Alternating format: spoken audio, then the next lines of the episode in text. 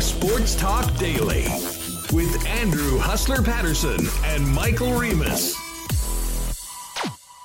Hey, what's up, everybody? Welcome to a game day edition of Winnipeg Sports Talk. Huge tilt tonight for the Winnipeg Jets as they look back to get into the win column against the Vancouver Canucks. Andrew Paterson with you, along with the CTO Michael Remis, and uh, We've got a great show. Um, first off, thanks to everyone that commented or got back to us. Amazing response on yesterday's program. Of course, what a pleasure it was to have the NFL legend, Hall of Famer Jerry Rice on the program. If you missed it, make sure to go back to yesterday's show and check it out. Um, and of course, Steve Kouleas, who was uh, who was unreal. Uh, and you know, I think he kind of echoed a lot of the feelings of Winnipeg Jet, where Winnipeg Jet fans were yesterday uh, coming off of Tuesday night's loss to the Florida Panthers. But on to the next one, a huge game for the Winnipeg Jets. We'll talk about it with Mike McIntyre, who will set things up. And um, one of our favorites to uh, break down the X's and O's, Mike Kelly of NHL Network, will join us. And uh, we'll get his thoughts on where the Jets are right now, what they've been doing well, what they haven't been, and uh, how this gets turned around. Um, and we're not talking about the trade deadline being sellers, which unfortunately seems to be quite a possibility right now with where the Jets sta- sit in the standings. Um, it's been an amazing run for our Canadians at the Australian Open. We'll uh, discuss Denis Shapovalov and uh, Felix Auger-Aliassime's uh, bowing out in those epic five set matches at the Australian Open um, with a little bit more from the uh, first Grand Slam of the year with our good friend John Horn. And with championship weekend just uh, around the corner, you know how much I love talking with my guy, Andy McNamara.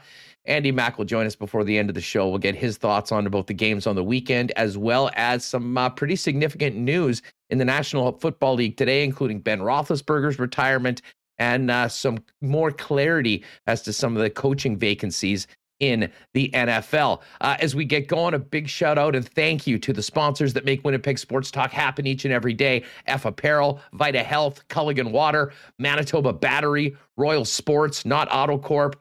Little Brown Jug Brewing, Princess Auto, Boston Pizza, the Nick and Nicky DQ Group, Canadian Club Whiskey, and of course, Cool Bet Canada.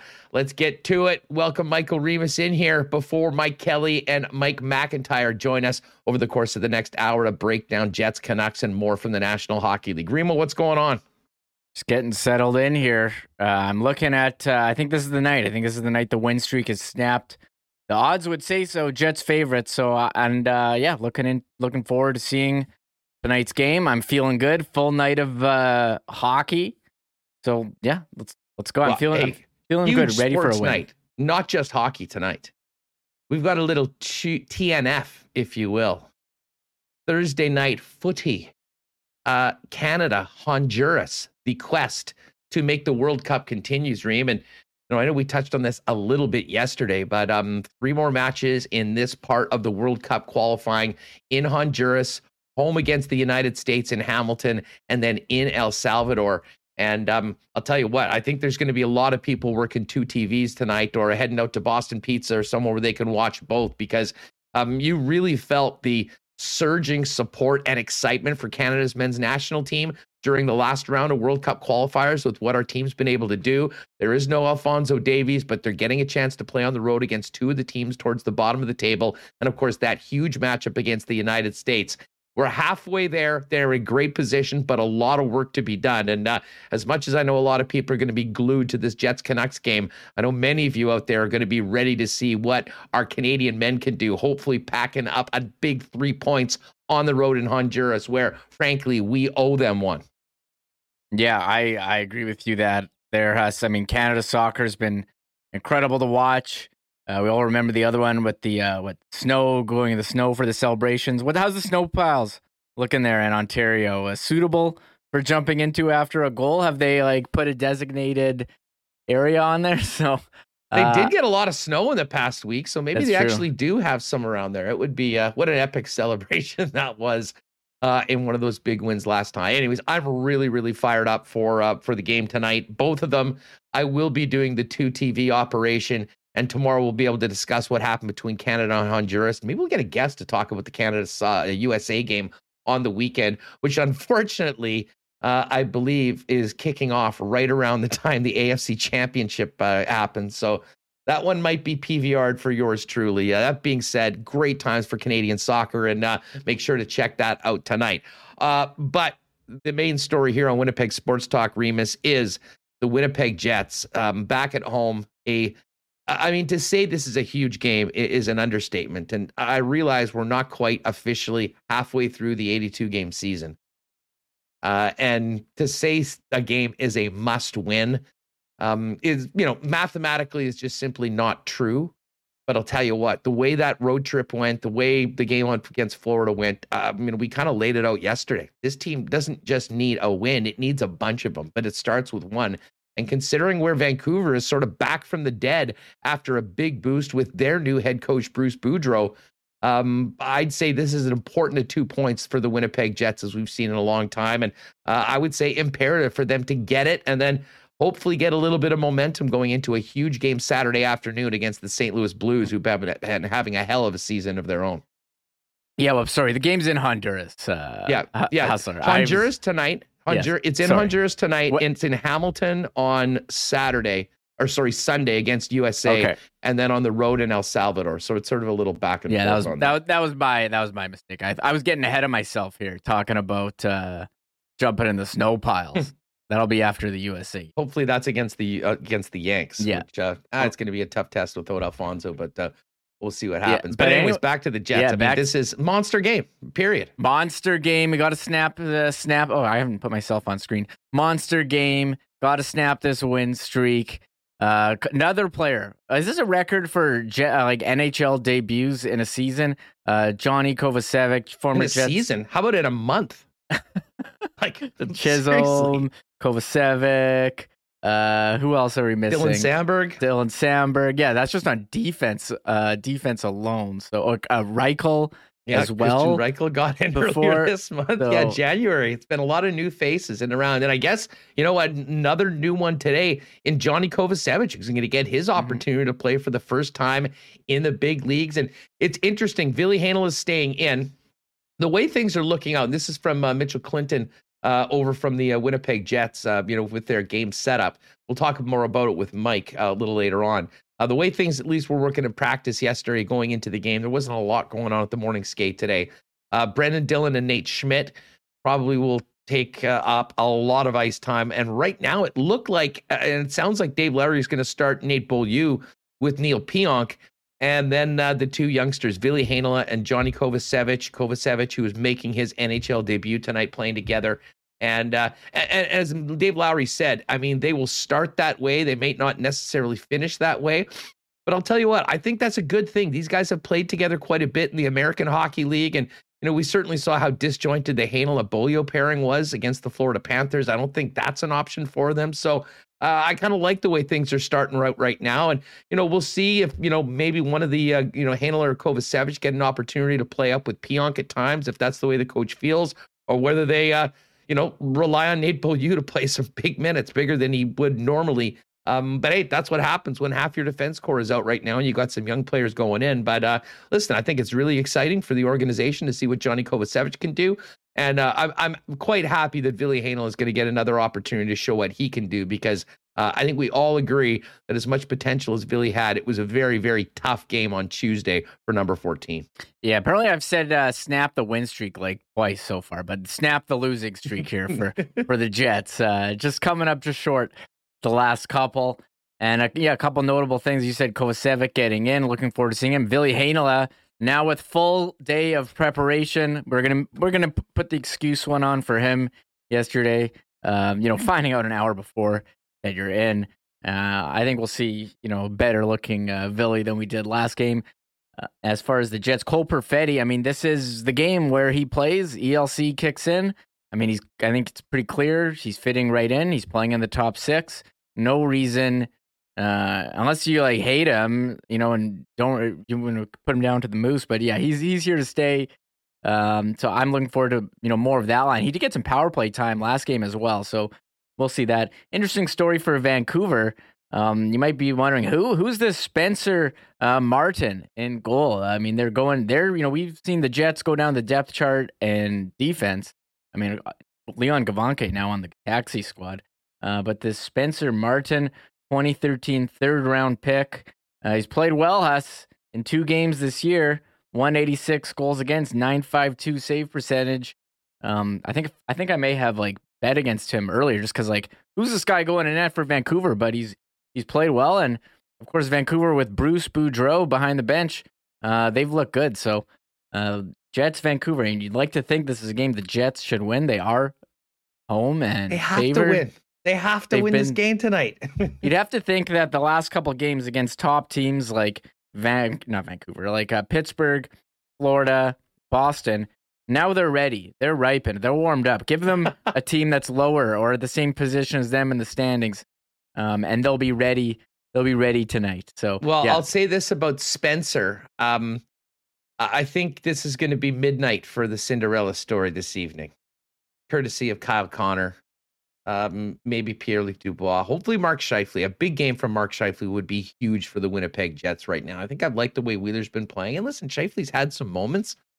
Um, but I think a lot of what we're hearing, and, and sometimes, you know, with players, you just need a few good things to happen to get them going on a, on a bit of a hot streak. And tell you what, I mean, you know, if the Jets need Mark Scheifele playing his best right now, and um, certainly I think it's been a positive to get Blake Wheeler back in the lineup. Uh, but those would be the guys we'll be looking at tonight.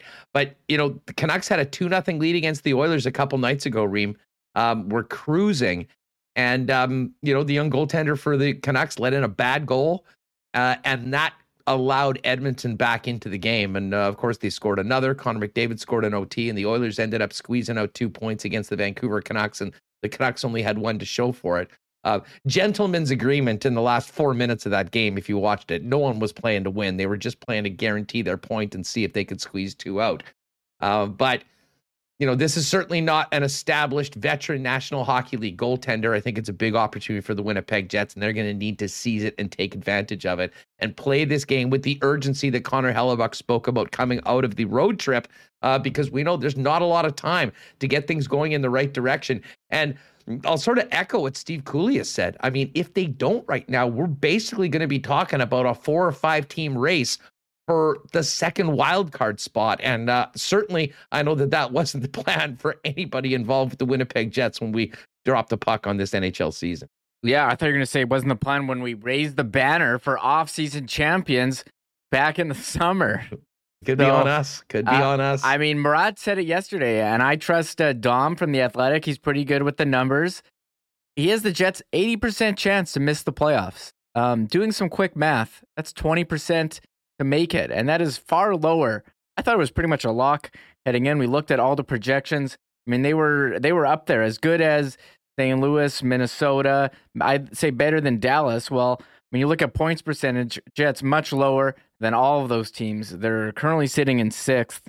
And I know they've played less games than a couple, but it's accurate. I mean, Colorado was running away with it 17 straight wins at home, uh, getting the W last night. I mean, they're absolutely elite. I think Nashville has definitely surprised.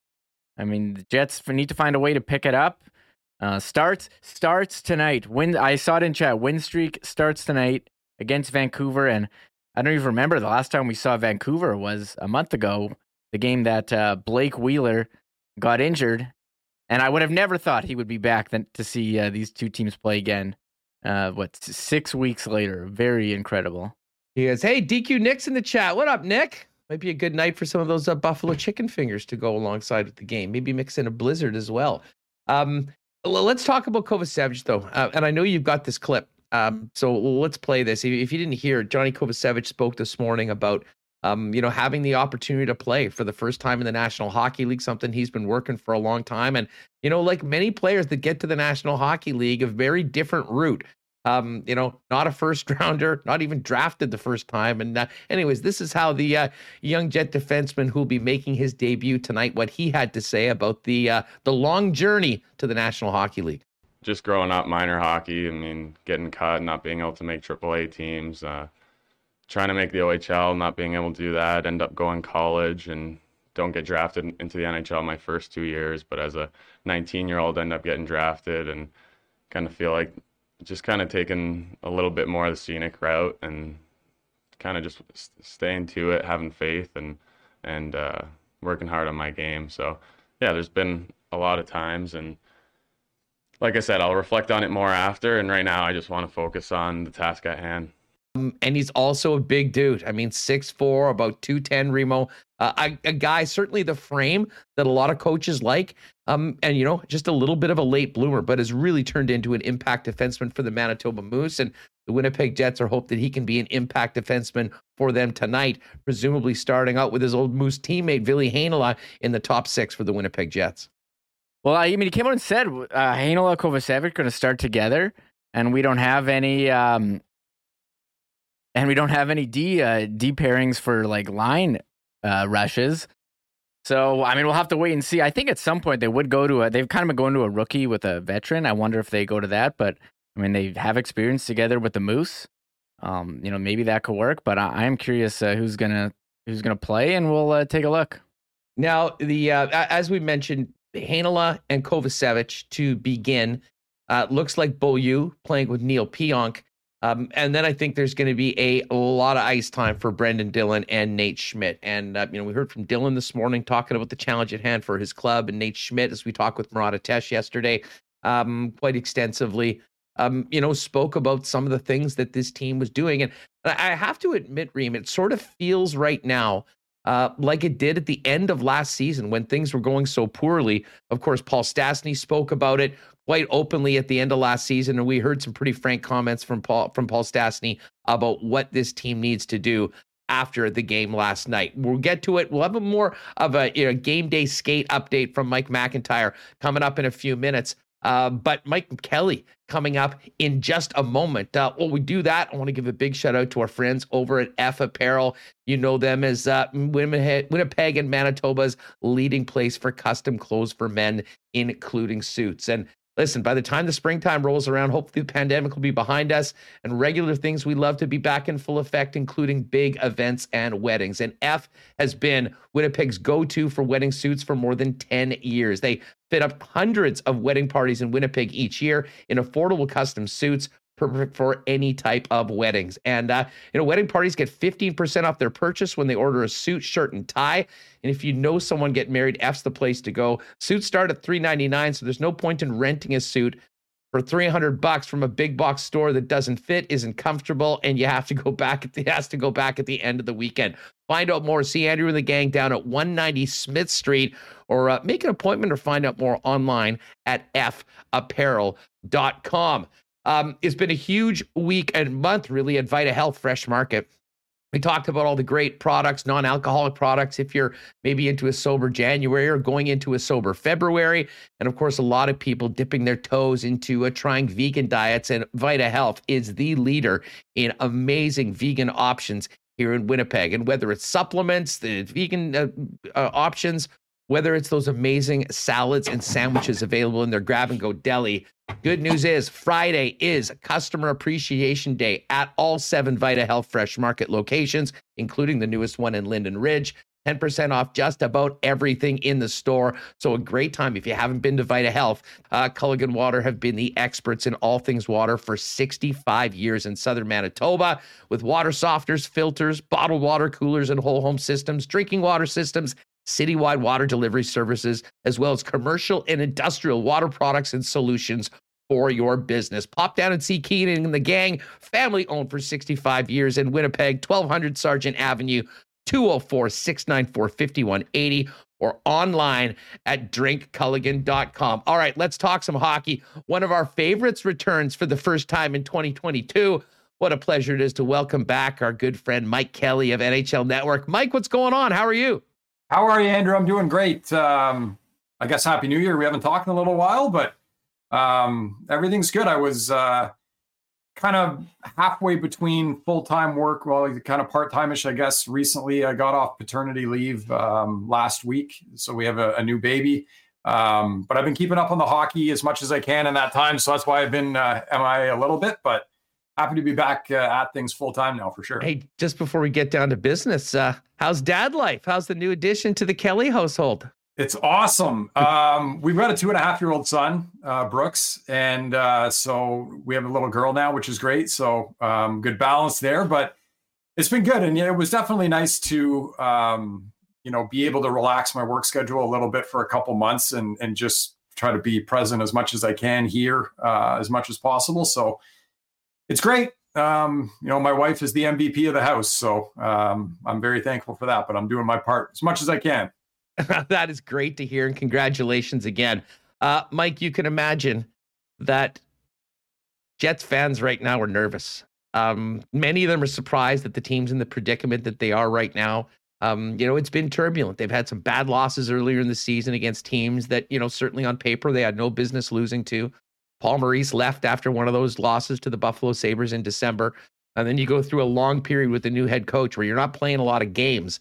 Um, the schedule picked up last week and it hasn't been kind to the Jets. Two points of a possible eight on a very tough road trip, and then a, a real reality check against the Florida Panthers on Tuesday night going into this game tonight. I mean, I can't believe I'm calling something a borderline must win game in the first half of the season, but it really does feel that way around Winnipeg. I mean, uh, just what are your thoughts on the Jets and where they stand right now going into this game?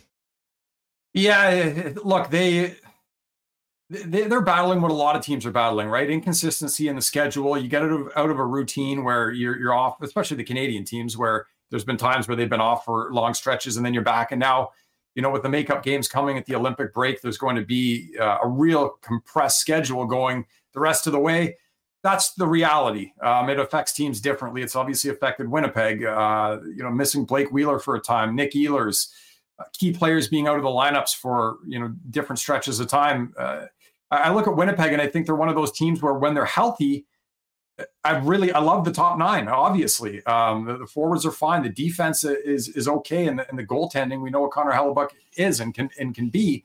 When everything's in place for them, they should be able to compete for a top three spot in in the Central Division, uh, which is just getting stronger and stronger each year. You look at St. Louis now and Colorado uh, and Minnesota. I mean, those are, are elite teams, and Nashville is playing incredibly well. There's not a lot of room there anymore.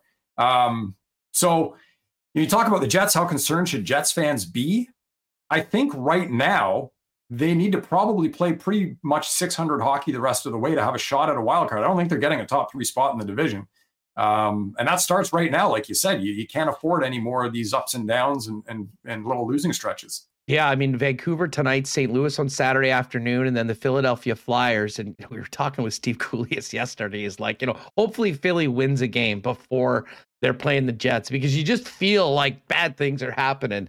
Uh, that well, they they have been lately, but it needs to be uh, needs to be turned around right away. Hey, by the way, thanks a lot to Benjamin Lawrence for that super chat. Very nice of you to uh, support the CTO in a time of need.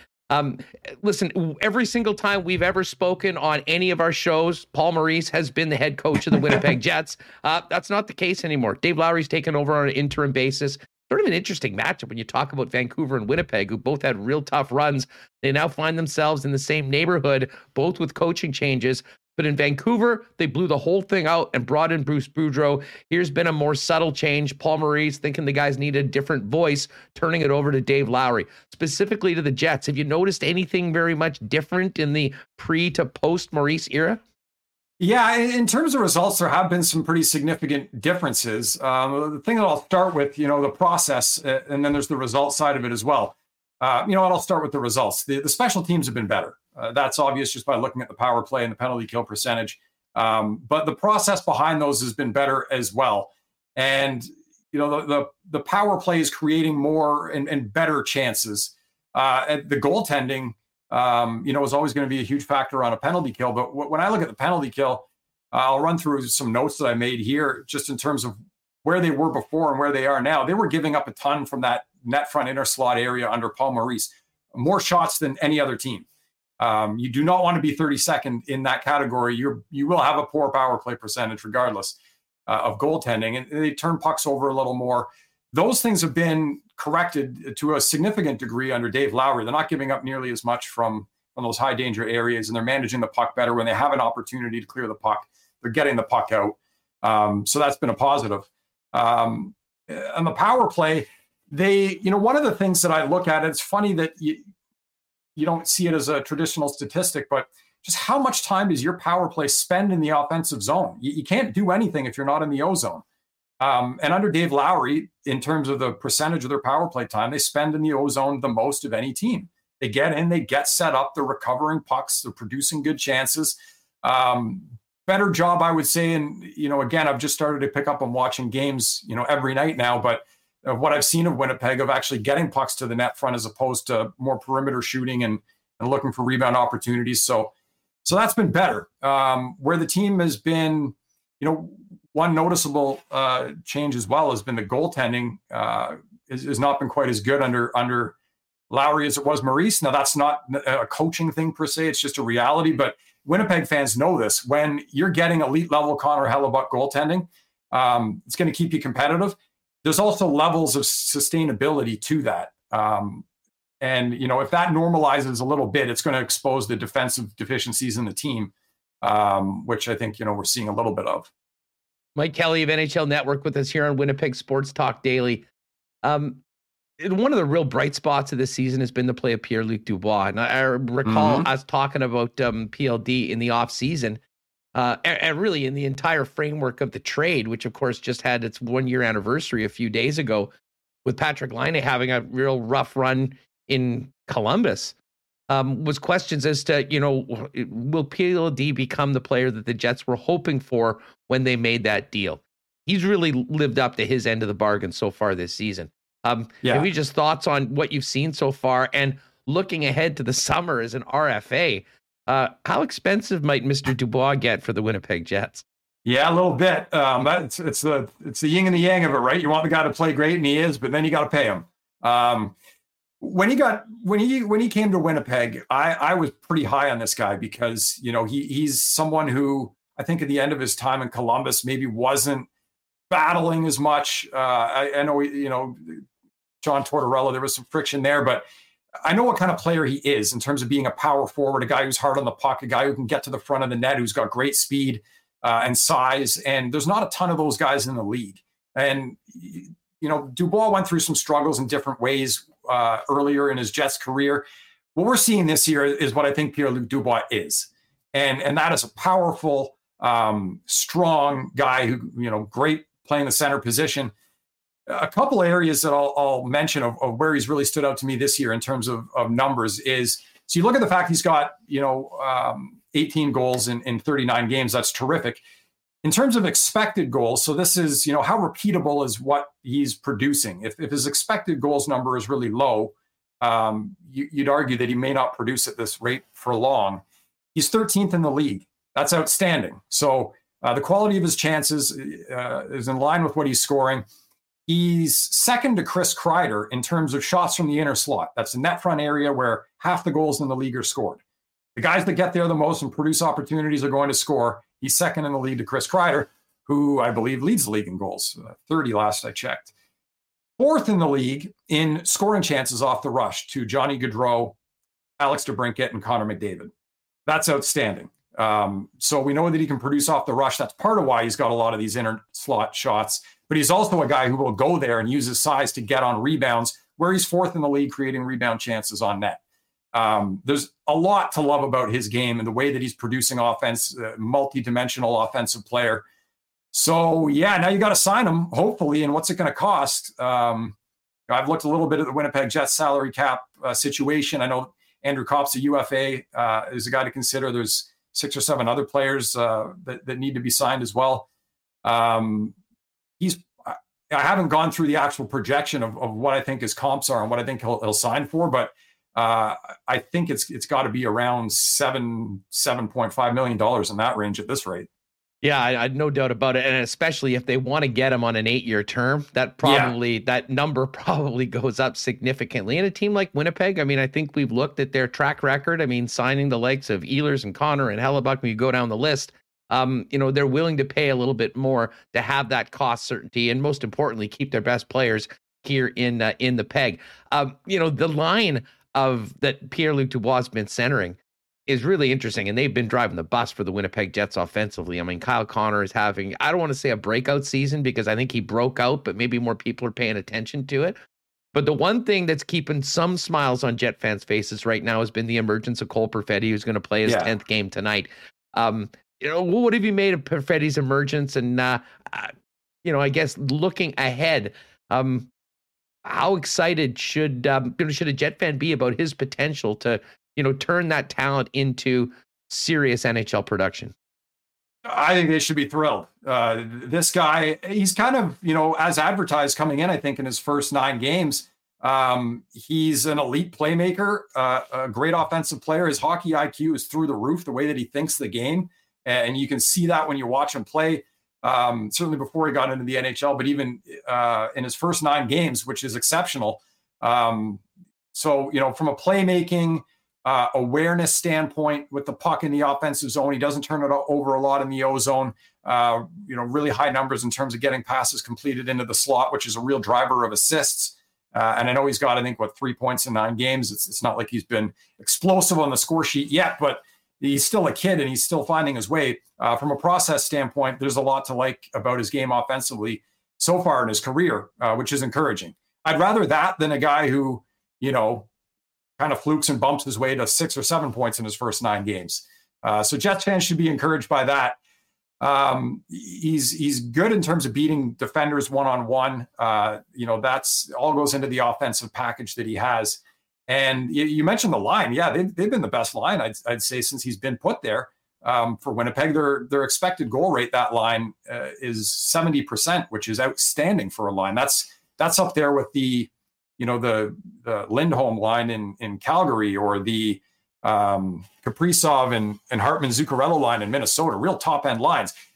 Again, you know it's it hasn't been a huge number of games, but this just shows you how well that they've been playing together as a unit. Um, and with Connor being the finisher and Perfetti being a really smart, gifted offensive player, and Dubois being all the things I've talked about as well, you get a lot of really good elements on one line. Um, and as he continues to grow in the NHL, you know he'll he'll learn to play off the puck probably a little better and, and defensively, et cetera. And, and that'll all come with time. But uh, loved Perfetti before the draft. Loved what I've seen in the first nine games. You know, it, it, it's funny because we were saying on the show going into the game on uh, on Tuesday um, that you know he certainly hasn't looked out of place and he seemed to be doing well, but you just hope that maybe you know a few more points could come in. And then, I mean, he brought you know the 250 fans that were allowed to be there out of their seats, and probably a lot of people at home um, with the two primary assists that he had in the game against Florida. And yeah. that game was a train wreck defensively. I mean, far worse than what we've seen from the Jets overall. I mean, and you know, a lot of credit to Florida with what they were doing. But man, I mean, that the one move he made on the power play to set up Dubois for that goal right in the front of the net, where you were mentioning yeah. he's had so many chances, was uh, was really really big league.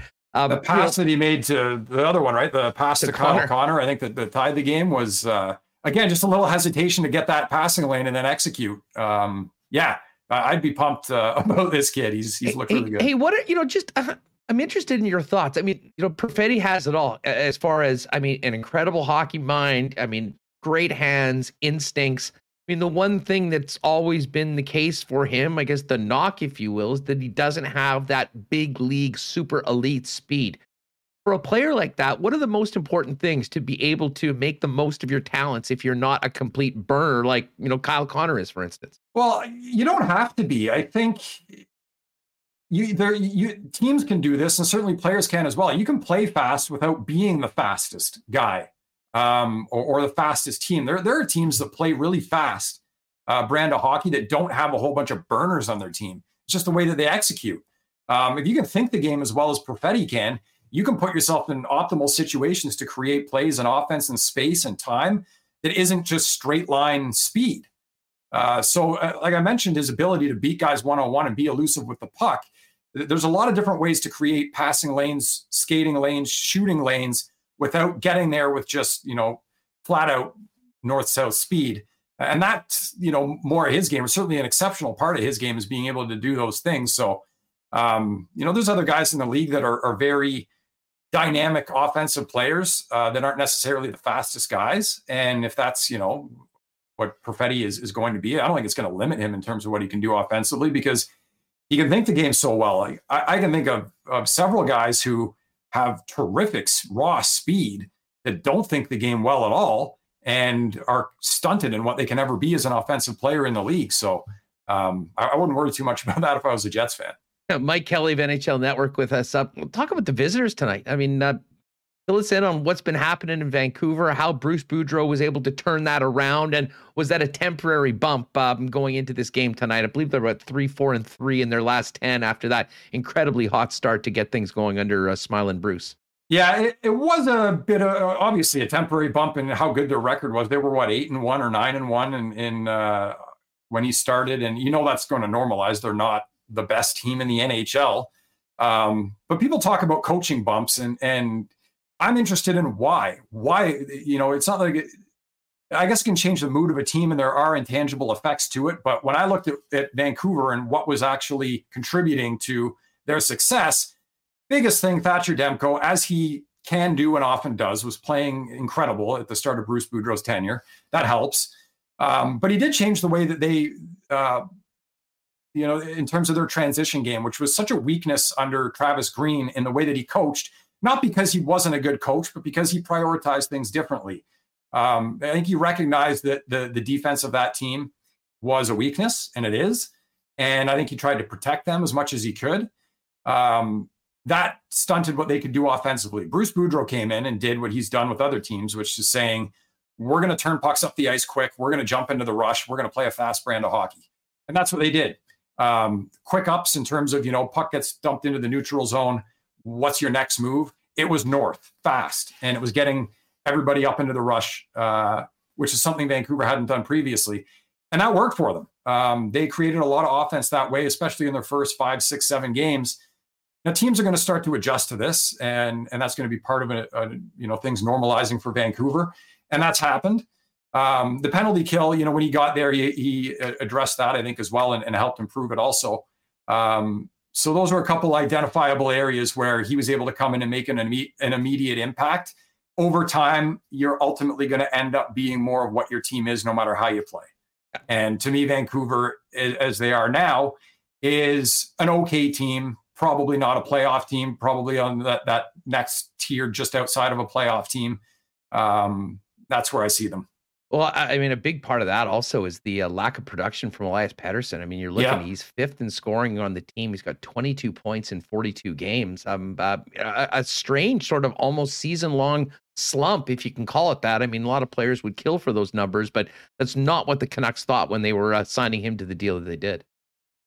No question. And uh, he was a guy at the start of the season I thought could be, you know, let's bump him around a point a game type guy. You could have a great year and, and, and start to be that, you know, big time offensive player for Vancouver. It, look, it hasn't happened this year. Um, his, his play just hasn't been as good. Uh, and his his ceiling, I think, is so high that, you know, you're always going to, you're going to want him to be scoring more than he is, producing more points than he is, and he's certainly capable of it. It's it's one of the things that Patrik Allvin addressed in his introductory press conference yesterday is um, the maturation process of Elias Pettersson and getting him to his potential and to his ceiling. Uh, I'm not concerned that he'll get there. We've seen what he can do. Um, and and there's been you know flashes, especially recently, where you're starting to see kind of that old Elias Pettersson um, more than than previously in the year. Uh, you're right though. That's a huge part of you know whether Vancouver is going to be successful or not is going to be on on that guy's shoulders for what he can do offensively. Uh, you know, while we're talking about the Pacific, um, you know, the Canucks did have a two nothing lead against the Oilers going into the third period. Sort of a tough goal, started a bit of a comeback, and then the uh, we call it the gentleman's agreement in the final four minutes for uh, no one to do anything and make sure that the game goes to overtime and everyone gets a point and then play for the extra one. But um, even with two wins in a row, there is still a lot of nerves in Edmonton right now. I mean, this team was 16 and 5 at the beginning yep. of December, Mike, and you know, played worse than any team in the National Hockey League for the next 6 plus weeks. Uh, how has this happened and have you seen anything that tells you that maybe the Oilers are getting out of it? Yeah, so first uh, there's a few reasons why it happened. Um, and, and I, I don't think they've been as bad as the record indicate. Look, I have people tell me you are what your record is, and I understand that argument as well. Um, you know, being someone with an analytics background and focus, I obviously heavily value the process. Um, they haven't been as bad as the record since you know December second when this whole thing started to go downhill in terms of what they're um, producing offensively, what they're allowing defensively. What they have had since December 2nd is the worst goaltending in the National Hockey League. that will make your entire team look worse than you are all the time, right? Like there's there's not much that can overcome that unless you have a power play that's at 50% and you're scoring four or five goals a game, which Edmonton can do, but it's impossible for anybody to do over a long stretch of time. So, you know, the power play normalized a little bit. They're still producing chances at an elite level. I expect that power play to be better than what it's been in the last month and a half as we go forward in the rest of the season. The penalty kill has been bad, not just goaltending bad, but execution bad. And you miss Nuge for a bit. You miss uh, you miss uh, Hyman for a bit. And, you know Nuge longer. Those are, are effective penalty killers for you. That's going to contribute to it. But they're you know they're allowing teams to get into their zone with ease, to get set up with ease, produce high quality shots with ease. Um, they're not getting on on uh, their shot recovery has been poor. There, has been identifiable areas to address there, and the goaltending's been bad. Um, so now we get to the goaltending, which is the biggest thing. It's easy to throw Mikko Koskinen under the bus because he has not been uh, very good overall in, in, this time. But at the same time, he's if you're depending on Mikko Koskinen to be your everyday starter, you are not going to get above average goaltending, and that, that's going to affect the team. When you get down a goal, uh, and they've given up the first goal a ton, uh, that's going to affect your team. Um, so that that's been the biggest thing. But you know, like I said, the Oilers, in terms of the process behind things, they they should have won more games than they've won. The goaltending has torpedoed them at times. I'm not that concerned about this team being a bad team. I don't think they're a bad team. I think they're a, a better than average team, not an elite team. Um, and you know, like I said, it's it's goaltending is a huge part of it. I, I ran these numbers a couple days ago, so they're a day a game or two outdated. But I just looked at teams in the league and how many games they win when their goaltending performs as expected or better in terms of goals saved above expected. How many games do they win when they get below average goaltending? And to that point in the season, Edmonton had won 13 out of 16 games when they get expected or better goaltending in a game. Um, their their record, I think, 29% of games uh, that they won when they get below average goaltending. So they've had a lot of that lately, which is a massive problem. And it goes a lot more closely in line with what their win percentage is in that time. Hey, just quickly on the way out, I mean, not, not withstanding all of his off ice problems, but um, looks like Evander Kane's going to get another chance with those Oilers. I mean, uh, if he manages to just kind of do what they expect him to do and be a responsible player, um, how big of a boost do you think he'll be to uh, Edmonton? Just from the player standpoint, it should be fantastic. Uh, a really good power forward in the league. The guy can score. Uh, Edmonton, you know, they're they're a little thin on the wings, and uh, to help balance out your your lineup, your top six, uh, even top nine, just to balance it out. Phenomenal player to get in that sense, just from a hockey standpoint. Um, no question about it. Yeah. Any strap on pads and play goal? that would help them the most. Um, but you know, they're actively looking. You know, they're looking to address that situation. But uh, from a pure hockey standpoint, there's no question you'd help that team. Yeah, and I mean, it makes sense for him to go there. I mean, they have a massive need, and uh, I mean, for a guy that's trying to resuscitate a career that many thought was over, um, riding shotgun with either Draisaitl or McDavid, yeah. probably a pretty good place to uh, try and boost your value going into the off season. Mike, thanks so much again. It's been great having you on the show. Congrats again on uh, the new daughter. It'll be great to see you back on NHL Network soon and uh, keep up the great work. We always love talking to you here in Winnipeg on Winnipeg Sports Talk. My pleasure. Good connecting with you again. And uh, we'll, we'll go for a Jets win, uh, hopefully, here. And uh, look forward to chatting with you again soon. Yeah, they need it big time tonight, Mike, as uh, yeah. we've been talking about extensively here on the program. Take care, pal. Thanks again. There he is, right. Mike Kelly of the uh, NHL Network, one of our favorites, and uh, you know, just, obviously you should be following him on Twitter at Mike Kelly NHL. Um, you know, he did some amazing work over at the Point Hockey, uh, you know, over the last few years, um, and has really turned into one of the most interesting and unique analysts. Um, you know, with NHL Network, always great having him on the program. All right, we're going to stay on the Jets. Mike McIntyre coming up in just a few minutes. Uh, of course, Winnipeg Sports Talk is powered by Manitoba Battery, as is Winnipeg and Manitoba as we get through some more cold, late midwinter, January weather. Uh, if you're needing a battery uh, or you've been calling your friends needing a boost, probably time to get a new battery. And don't waste your time at Costco or any of the big box stores paying more. Shop local and get the best deal in town from Donnie and the gang over at Manitoba Battery at 1026 Logan Avenue. Uh, obviously, best price in town, 94.50, even less with Core Exchange. Or you can give them a call at 783 8787 and they can take the battery to you wherever you are with citywide delivery. Um, and in addition to automotive batteries, of course, they've got everything covered when it comes to uh, the toys for winter, including all makes and models for sled batteries. And uh, when all this snow finally is gone, uh, boats and all the fun stuff in the summer, Manitoba Batteries got you covered for that as well. Find out more online, manitobabattery.com, or go and visit them down at 1026 Logan Avenue. Uh, Jets back in action tonight. Another new member of the Jets making a debut.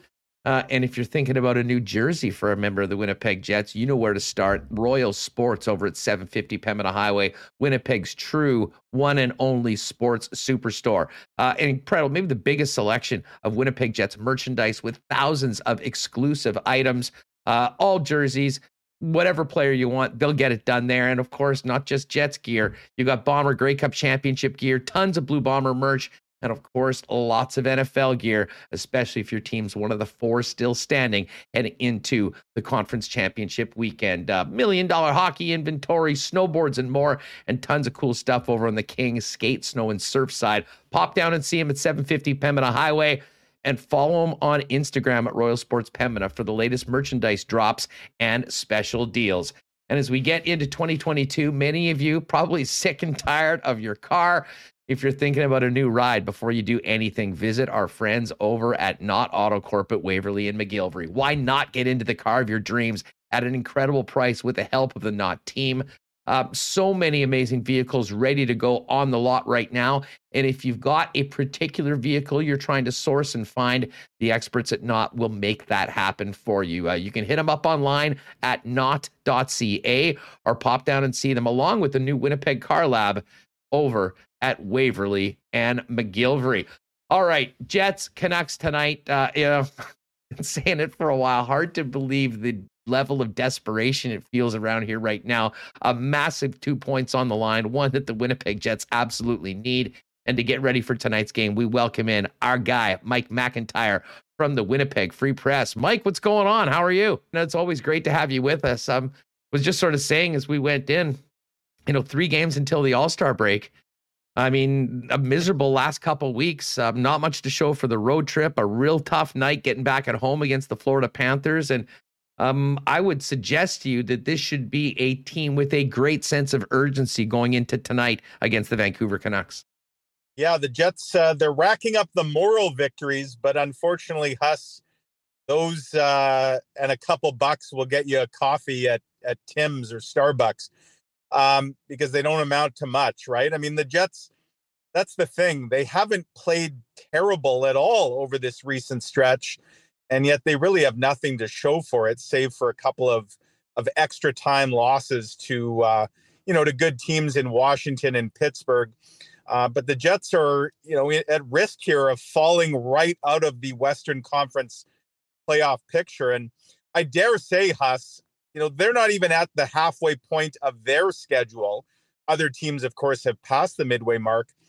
But it seems to me that the Jets are down to basically fighting for one remaining playoff spot that you can pretty much wipe top three in the central and the top wild card spot kind of out of the picture here because the Jets are already 12 points back of the top four teams in their own division. And that really just leaves that second wild card spot. And there are a ton of teams in the mix for that spot, including the one that we'll see tonight at Canada Life Center. And as we all know, I mean, games in hand, yeah, they're great, but you still got to win them. And sometimes Huss perception can become reality, right? And um, if you fall too far behind, and if there's too many teams kind of in between you and the playoffs that you've got to leap over, that task can become even more daunting. So you're right here. These next three games, the Jets need to make something happen here before they head into the All Star break, or they're going to be coming out of that All Star break pretty much looking at next year already. Yeah, I, I mean, I, and I know you were firing this out, you know, earlier on Twitter. You know, we're starting to talk about the Jets being sellers. I mean, I guess you have to acknowledge that possibility. I mean, I'll still say that it's a little too early to go down that road because there is a ton of hockey to be played in February. Yeah. But that's almost makes it more challenging, Mike, with the you know everything the team's been through, with who's available, who isn't available, revolving door in the dressing room from the Manitoba Moose. And you know, to your point, I mean, the Minnesota Wild, along with the Blues, Preds, and Avalanche, hard to imagine them falling off so much that you know they wouldn't be in the mix. So you're exactly right. I mean, the Flames right now are in that final wild card spot, but what's even more daunting is that in between the Flames and the Winnipeg Jets. You've got the Dallas Stars, you've got the San Jose Sharks, and the Edmonton Oilers. And of course, you know the Jets come into this game against the Vancouver Canucks tied in points with the uh, with the Canucks, but with three games in hand. And as you mentioned, it doesn't matter. I mean, if the Canucks were able to get one up and just two points on them, I mean, it's a huge. It, this is a massive, massive game. But I guess what I'm saying is. Um, you know these games are incredibly important and i think you know regardless of what happens they'll still come out of the all-star break knowing that they've got a huge task at hand yeah but it's hard to avoid the possibility that you know if things don't turn around quickly we could be having conversations heading into march and that trade deadline that certainly nobody in the organization was considering a possibility when we dropped the puck at the beginning of the year yeah, a couple things. I mean, I got to think over in the Vancouver room, they're saying a lot of the same things they've of course been playing a lot better hockey than the Jets as of late, but they were so far out of it, Huss. Uh, that the Canucks, I'm sure they're looking at this game tonight as well as a huge game for them. Um, you know, and a chance to leap over the Jets if they could get the two points. Um, and you know, if you're the Jets, of course, you don't have your optimal lineup or anything really close to it. Um, you know, you've got Nikolai Ehlers, of course, he's sidelined. Uh, you've got Dylan DeMelo and Josh Morrissey. You know, they're both sidelined. You're going to have another defenseman making his NHL debut um, tonight. You know, it, it's it's a tough go here for the Jets due to COVID, due to injuries, due to scheduling issues. Um, these are not excuses, but they're certainly, dare I say, explanations for maybe some of what's been ailing the Jets lately. And again, to be clear, they're not getting their doors blown off by anybody. They played four pretty solid road games for the most part last week. The unfortunate thing is, this is a results oriented business, and the results just simply aren't there. And it does create a very interesting scenario, as you say, Huss. If the Jets were to kind of limp into the All Star break and then come out of it, this was not supposed to be a year of rebuilding or retooling. That work was already supposed to have been done. This is a salary cap team spending to the ceiling that was we thought added the pieces that that many thought they needed. And if this does become a lost season, I guess one of the many questions is is Kevin Cheveldayoff around to pull the trigger on whatever the next version of these Jets look like? That is to say, you know, does he go does he get a chance to hire the next coach or, you know, to bring in the next set of free agents and to make the trades um, and these are questions that I think as we get closer to the trade deadline, and if the Jets remain on the outside looking in, I think those questions are going to get louder. Yeah, uh, you know, there's no doubt. I mean, it, it, would be an incredible disappointment from top to bottom of the organization if we're not talking about a playoff series in the first round. And to be honest, even sneaking into the second wild card spot, I don't think was really part of the plan either. No. But at this point, I think everyone would say, "Well, take it." I mean, chip in a chair, right? You got to be in the dance if, uh, you, if to have a chance. Um, but as far as just in the short term right now, when we're looking at this club, I mean, you're right. I mean, they are going through quite a bit of adversity, but you know, we kind of said this earlier. I mean, it's hard to use that as any sort of an excuse because um, this is happening to every team throughout yeah. the National Hockey League at some point. And listen, the timing isn't great, but you know, we've talked a lot about the depth of the organization, especially on the blue line. Well, it's being tested right now, but at the same time, pretty great opportunities for a number of young players to get into the lineup. We'll talk about da- uh, Will Kovacevic in a minute. Um, but let me ask you about Ville Heinola because um, I think it's great for him that he's getting another opportunity to get back into the lineup. Um, that was a tough situation he was put in going into a game, finding out quickly before the game, and then going in to play with Nate Beaulieu. And I don't think we'll be seeing that pairing probably tonight, considering the results of uh, of Tuesday night. Um, but what do you make of Heinola's spot right now? And um, like how huge of an opportunity is this game tonight for Villy, considering what happened on Tuesday against Florida? Yeah, he's had 48 hours to kind of get settled, catch his breath a little bit. And I think it's a massive opportunity because we've seen what some other guys have done with opportunities already this year, Huss. You don't have to look far, whether it's Cole Perfetti, you know, about to burn his ELC tonight, a, a, predicament or a, a development that maybe nobody saw coming even just a few weeks ago. But, you know, circumstance created opportunity and Cole Perfetti has absolutely pounced on that. I'd say the same thing about Dylan Samberg, who unfortunately is now going to miss perhaps a few weeks with an injury. There's another guy that absolutely made the most of an opportunity. So here now is one for Ville Heinola, and not just an opportunity to play a regular shift at five on five, but it would appear, Huss, based on what we saw briefly the other night, an opportunity to play on the power play as well and to be out there with some really talented forwards and maybe show off some of the things that we know Villy can do. Um, uh, certainly at the AHL level, that he's he's well established. So this is a huge chance. I mean, he's he's going to get a every chance here to uh, to succeed. And the Jets need guys like Ville Heinola to kind of step in here uh, because they're shorthanded, because they need wins. They don't care who the production comes from. They just need guys to step up. And so, you know, a great chance, whether it was Declan Chisholm earlier in the year and now Jonathan Kovacevic tonight. One thing, I guess, a silver lining to all this is maybe opportunity is coming knocking a little earlier than it otherwise would have in a so called normal season. And for young players waiting for a chance, well, they're getting those chances. Now it's up to them to do something with them. Well, speaking of those chances, let's talk about Johnny Kovacevic, who's going to make his NHL debut today. We played a clip of him earlier. It's pretty neat to hear, Mike. I mean, this is a young man that had a, a very different path to the National Hockey League than uh, that many do. Right. Um, but tonight is the night, and I mean, anyone that's paid attention to the Manitoba Moose this year have noticed that he has sort of barged into the conversation of young players that have sort of, you know, put their hand up and said, "Yeah, I'm ready to go in." Uh, what did you make of what Kovacevic had to say, and uh, the fact that he'll be in the lineup tonight against against the Canucks in a game that the Winnipeg Jets simply need to win? There would be a lot of folks who watch the Moose, certainly a lot more than I do, Huss. Folks that I trust, um, who would tell you that the best defenseman for the Moose this season has not been Dylan Samberg, has not been Ville Heinola. It's been Johnny Kovacevic. And even dating back to last season, like he absolutely um, emerged on the pro scene last year and opened a lot of eyes. Um, I, I really liked his training camp. I liked what we saw in the preseason from Kovacevic. You know, he's a big body, but he is extremely mobile. There's some offense there. Um, you know, he just plays his position really well. And one thing that I'm interested in seeing tonight, it appears that that him and Ville Heinola are going to be paired together.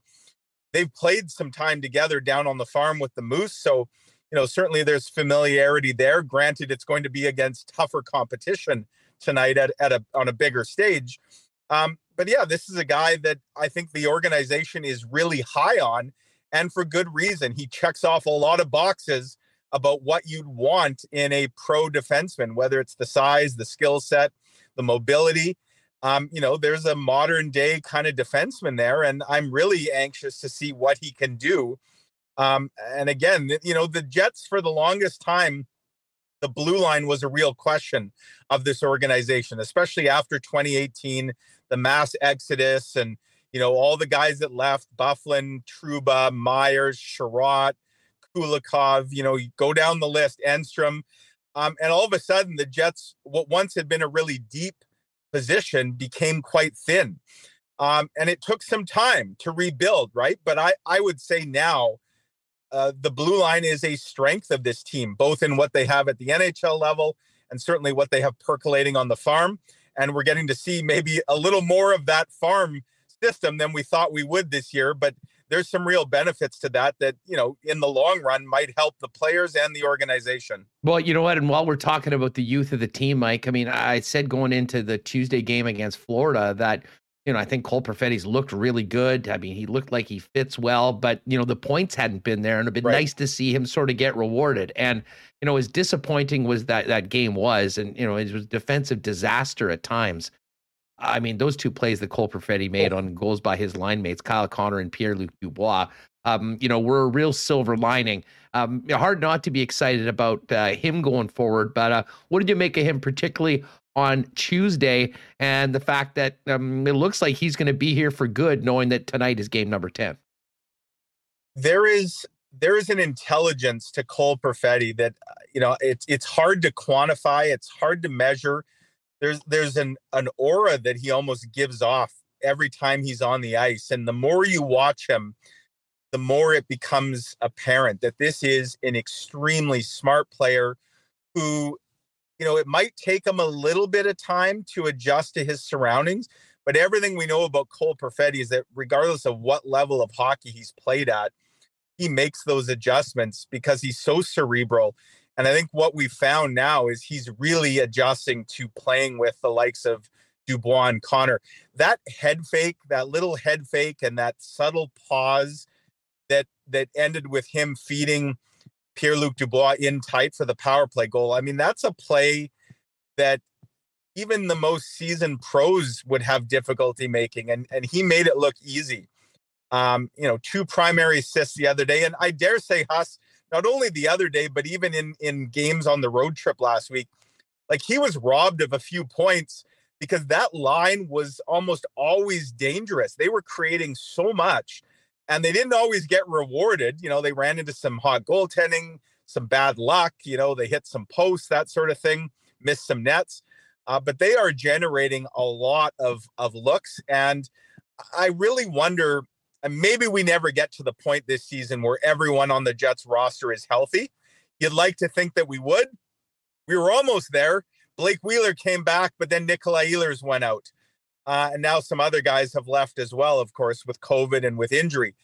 But if we ever get a fully healthy forward group, I am fascinated to see where Cole Perfetti still finds himself because if I'm Dave Lowry, I'm not sure I'm touching that line with Perfetti, Dubois, and Connor, given what that that trio can create.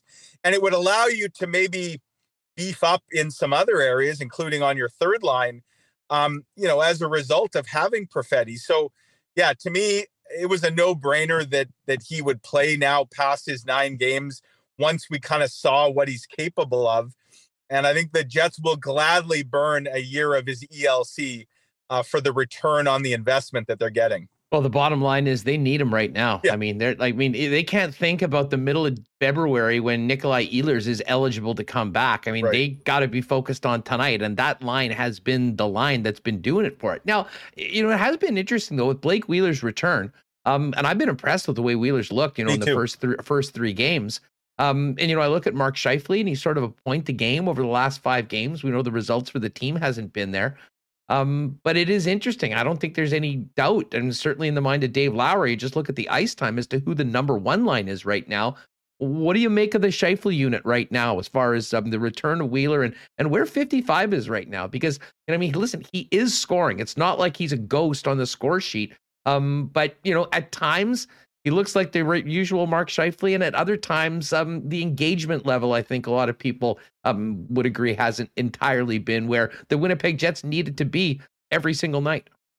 Yeah, there's there's certainly some inconsistency there, which you'd like to think at the age of 28, you know, you'd be behind that, right? That you'd kind of know what to expect every single night, every single shift from Mark Scheifele, and you know, it seems to me that it's going the other way a bit. That that it's becoming a little more erratic. That there's really good shifts, but then there's others that that are not so good. And as you say, there's defensive lapses and brain cramps, but then there's really good plays as well. And I don't know, I don't know what to attribute that to, other than I suppose you could make the argument that Mark Scheifele is a guy who kind of got comfortable here you know, in his role and certainly in his line mates. Like there wasn't a lot of change.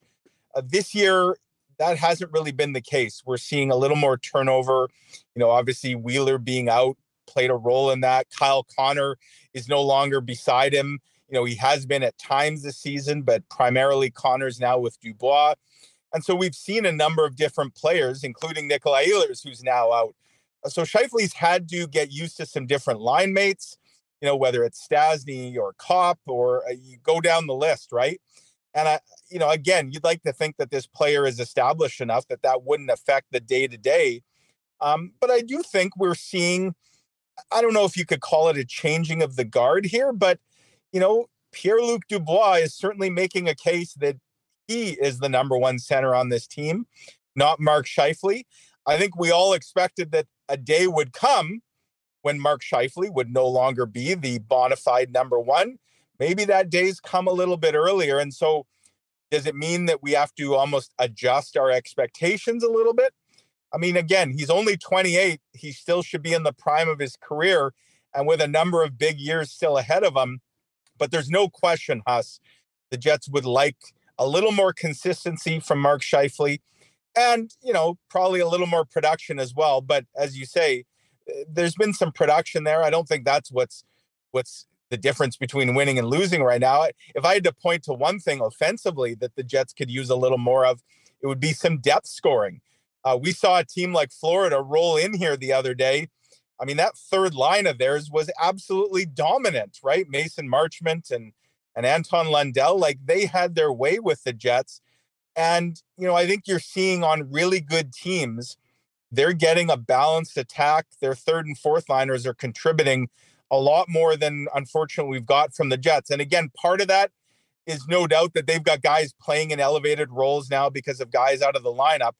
But you'd like to find a little more offense. And so whether it's, you know, a Harkins, Svechnikov, Vesalainen fourth line that I think has some real offensive potential, or a little more from Adam Lowry, who's going to play his 500th game tonight. You just like to get a little more contribution from your bottom six. There's no doubt about that. Mike McIntyre from the Winnipeg Free Press with us getting ready for a big one tonight between the Winnipeg Jets and the Vancouver Canucks with a seven o'clock puck drop in front of 250 fans down at Canada Life Center. Um, Mike, I, we don't need to get into the Florida game. There was some good, there was a lot of bad in it. But I do want to ask you I'm not sure whether it was you or Billeck or one of the other guys that was at practice yesterday, but they said the practice was very quiet. Um, and um, I just wanted to get your reaction to the aftermath of that game, what you heard from Paul Stastny yesterday's practice, as well as what we heard from Nate Schmidt yesterday. I thought it was quite interesting. Uh, and to be honest, the Stastny speech really reminded me of what he had to say at the end of last year when it seemed like the whole everything was caving in on the Winnipeg Jets and that extended losing streak at the end of the season. It sure did, Huss. Shades of of that uh, that big losing streak, and you know Paul Stastny kind of going on about cheating for offense and guys abandoning their defensive responsibilities. Like feels like deja vu, right? We've heard that speech before, and I'm sure for a guy like Paul Stastny, it's got to be frustrating that we're kind of having these same conversations again. You'd like to think that you learn from the past and that you move past it and made the adjustments. And I still think that this Jets team, um, they are, you know, you can change the personnel as they have.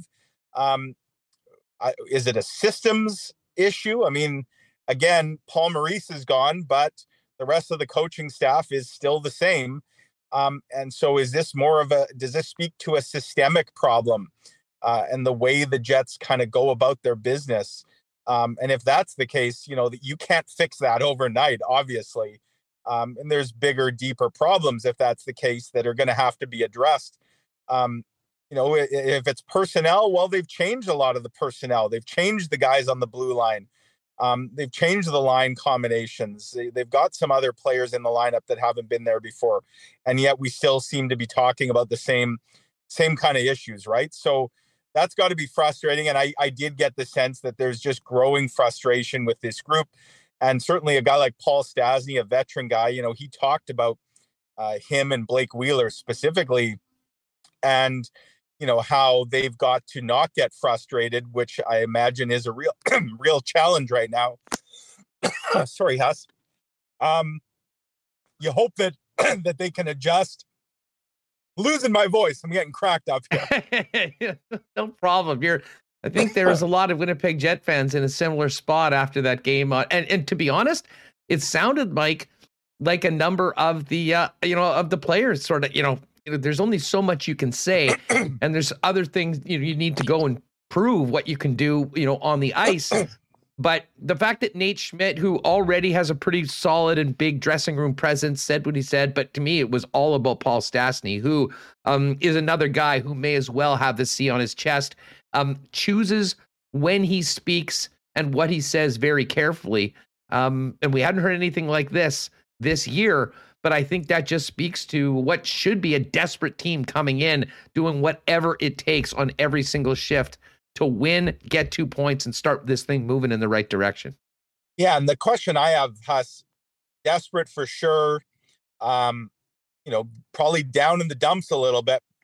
I also wonder how fragile they are, and you know, like if they get behind, is this group so fragile right now that they're going to have a tough time kind of digging out of a hole and you know, I guess we'll get the answer to that. It would behoove the Jets, of course, to maybe score first tonight, so they don't have to worry about that. But I, I do wonder just how fragile this group is right now.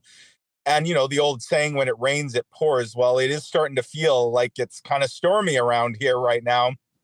And you know, if if everybody's sitting around waiting for a change, like, look, we we got that back in December, right? It felt like like everyone was waiting for something to happen, and then something did happen. Paul Maurice and the Jets parted ways. Um, you know, the schedule has been such that there, there hasn't been a lot of consistent play here over the last month, but now we're kind of getting into the teeth of it. Uh, and certainly coming out of the All Star break, it will be an absolute sprint to the finish line.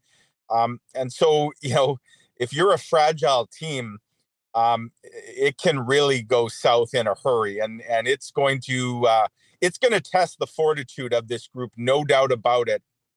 To kind of find the answers, because I don't think there's no white knight kind of riding in to save the day here, Huss. I mean, sure, they, they might get some guys back. You know, Morrissey will come off COVID protocol, Nikolai Ehlers by mid February, uh, but they can't afford to just wait for that. And again, there's no telling, you know, that what what what else could happen between now and then? They need to start getting some solutions in the here and now and with the group that they have. And yeah, the atmosphere around practice yesterday was not one that I would say inspires a ton of confidence. Look, I get why they're all kind of feeling down. Uh, that was a tough loss the night before, but they better find a way to to kind of turn that frown upside down, as the saying goes, and come out with uh, with a real positive start to tonight's game. Well, just before we go, Mike, um, you know, there there is one white knight, or there could be one white knight, and he wears number 37 and plays, yeah. plays goal for the Winnipeg Jets. And it's sort of been an up and down couple weeks for the team, and I think for Connor Hellebuyck, he uh, you know, has sometimes been the uh, master of his own demise, uh, particularly thinking about what happened in Pittsburgh and that one bizarre goal like, against the Florida Panthers. Uh, but I mean, to me, and you don't want to put this much pressure on one player, but that is the guy that um, you know really has been the backbone of this club. And if they're going to start and get on a roll, to me, it's going to maybe start with a massive performance from Connor Hellebuyck, who, by the way, is uh, on schedule to maybe put up Arturs Irbe like numbers as far as game starts. Just uh, thoughts on Helly before we run. Yeah, don't expect Dave Lowry to throw his number one goalie a, a, lifeline anytime soon in terms of a day off here, Huss.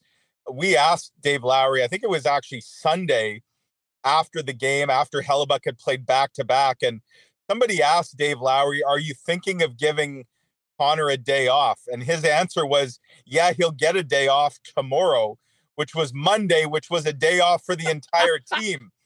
Um, so nice of the coach to not take away his CBA mandated days off.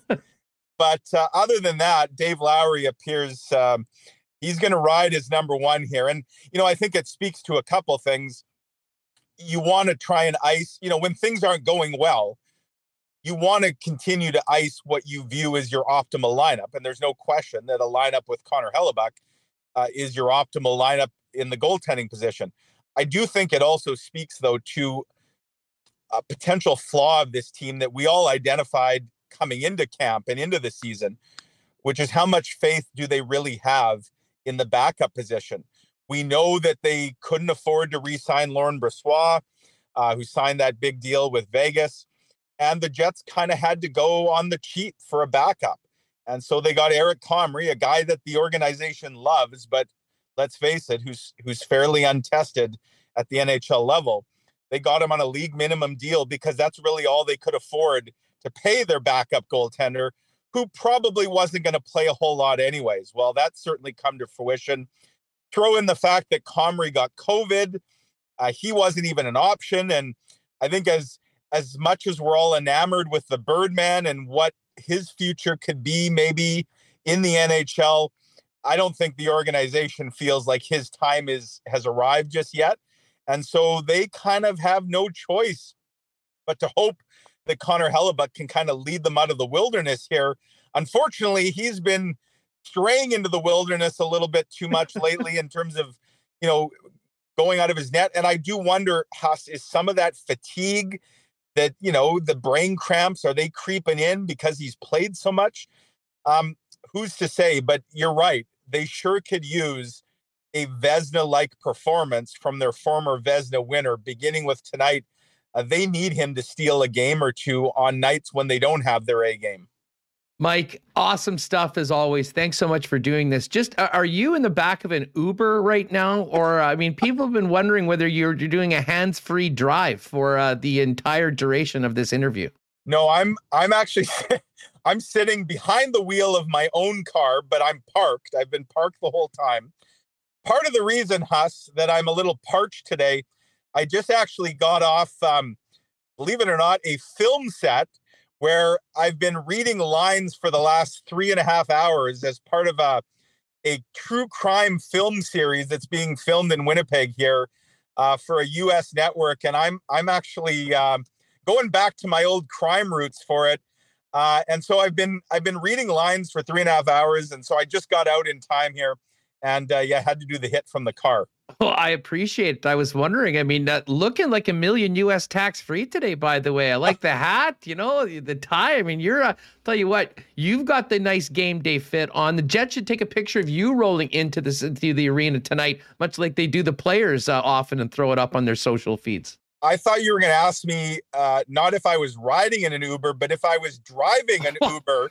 Driving a limo actually Dri- well yeah look like. I, I, look like i look like i could head to the airport right now and pick up a uh, pick up a crew.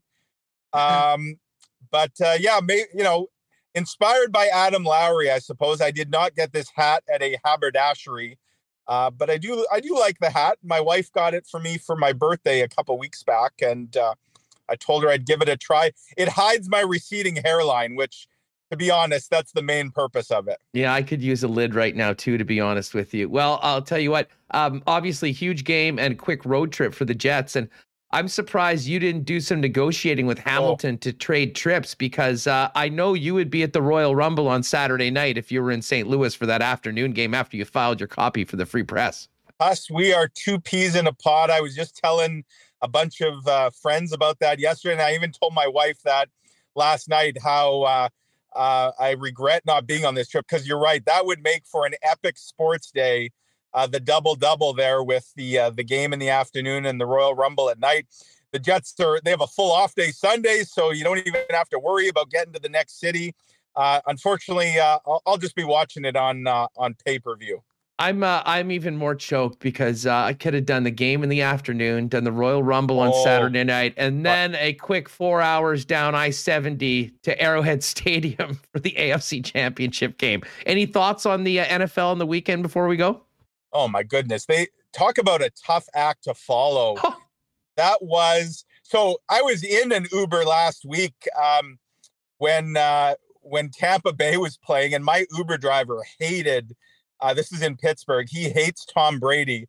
And when uh, when Tampa recovered that fumble late in the game, my Uber driver, he thought the fix was in. He almost drove us right off the road out of sheer anger. Um, you know, and he's yelling in the in the Uber. Of course that happened. The NFL wants Brady to win.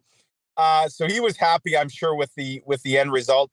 Uh, yeah, I can't wait. It's uh, that was just a, a, an incredible weekend of football, and I don't know that we're going to get that kind of excitement level this weekend, but uh, I got to go with your Chiefs, Huss. I mean, to me, they're they're the best team left standing.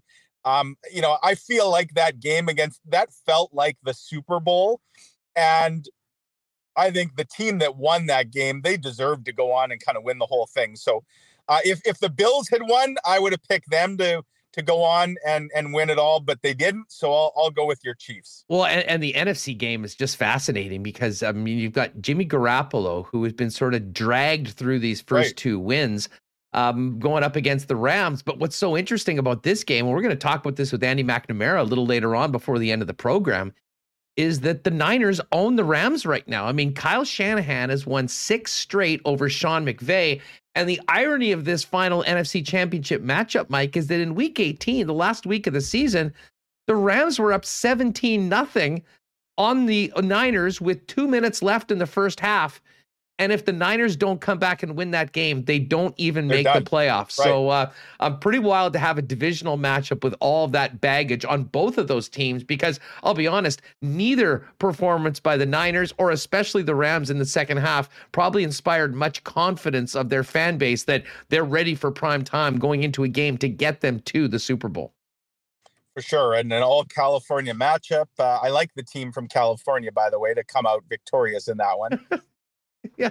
Uh, yeah, that that's not exactly going out on a limb, but no, I actually I think it's going to be uh, I think I think it's going to be the Rams uh, and the Chiefs. That's my pick for the uh, for the Super Bowl, and um, I just hope we get you know I just hope we come close to matching the drama uh, of of all four games last week, which was uh, just just incredible theater for sure. Certainly was, Mike. Listen, thanks so much for the time. Enjoy the game this evening, and uh, fingers crossed this team can get a big two points and uh, get a little bit of positive momentum going into what's going to be a very difficult game in St. Louis on Saturday afternoon against the Blues, who have been uh, steamrolling as of late. Thanks so much for doing this, Mike. You bet, Huss. Enjoy the rest of the day. Take there care. it is, Mike McIntyre. Uh, follow him on Twitter at Mike McIntyre WPG.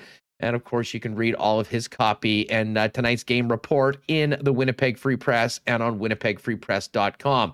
All right, we are going to talk a little more NFL. My guy, Andy Mack, he, he's, he's not quite Steve Kouleas level energy, but he's pretty damn close. Andy's going to join us before the end of the program, and we're going to spend a couple minutes with uh, our guy, John Horn, uh, when he joins us in just a couple to uh, get the latest on the Aussie Open and uh, the end of those amazing runs for Felix Auger Aliassime and Denis Shapovalov.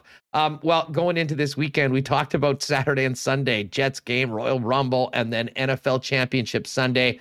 Uh, I can't think of a better setup to enjoy a few ice cold little brown jug brews than uh, this sports weekend we've got coming up. Heck, why wait till the weekend? What about tonight? We've got a great doubleheader Jets, Canucks, and Canada, Honduras in World Cup qualifying.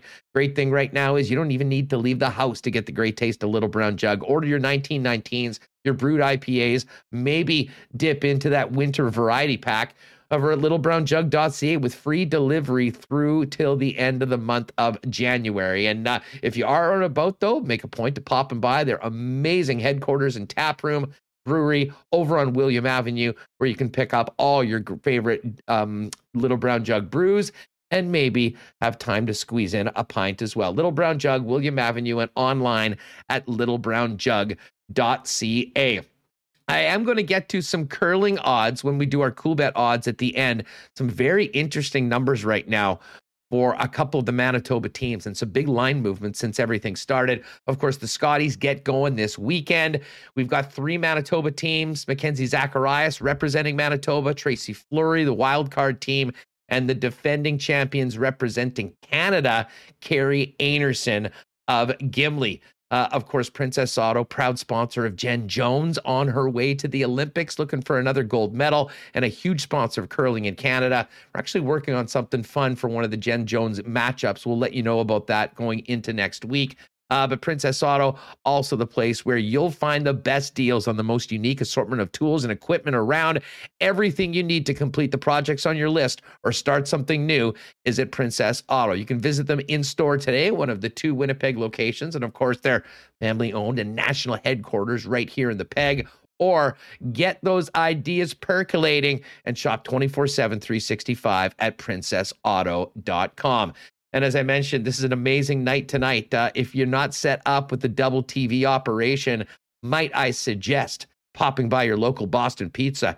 Get the Jets game on against the Canucks and Canada taking on Honduras in a massive game as our Canadian men's national team looks to continue their push to be part of the upcoming World Cup.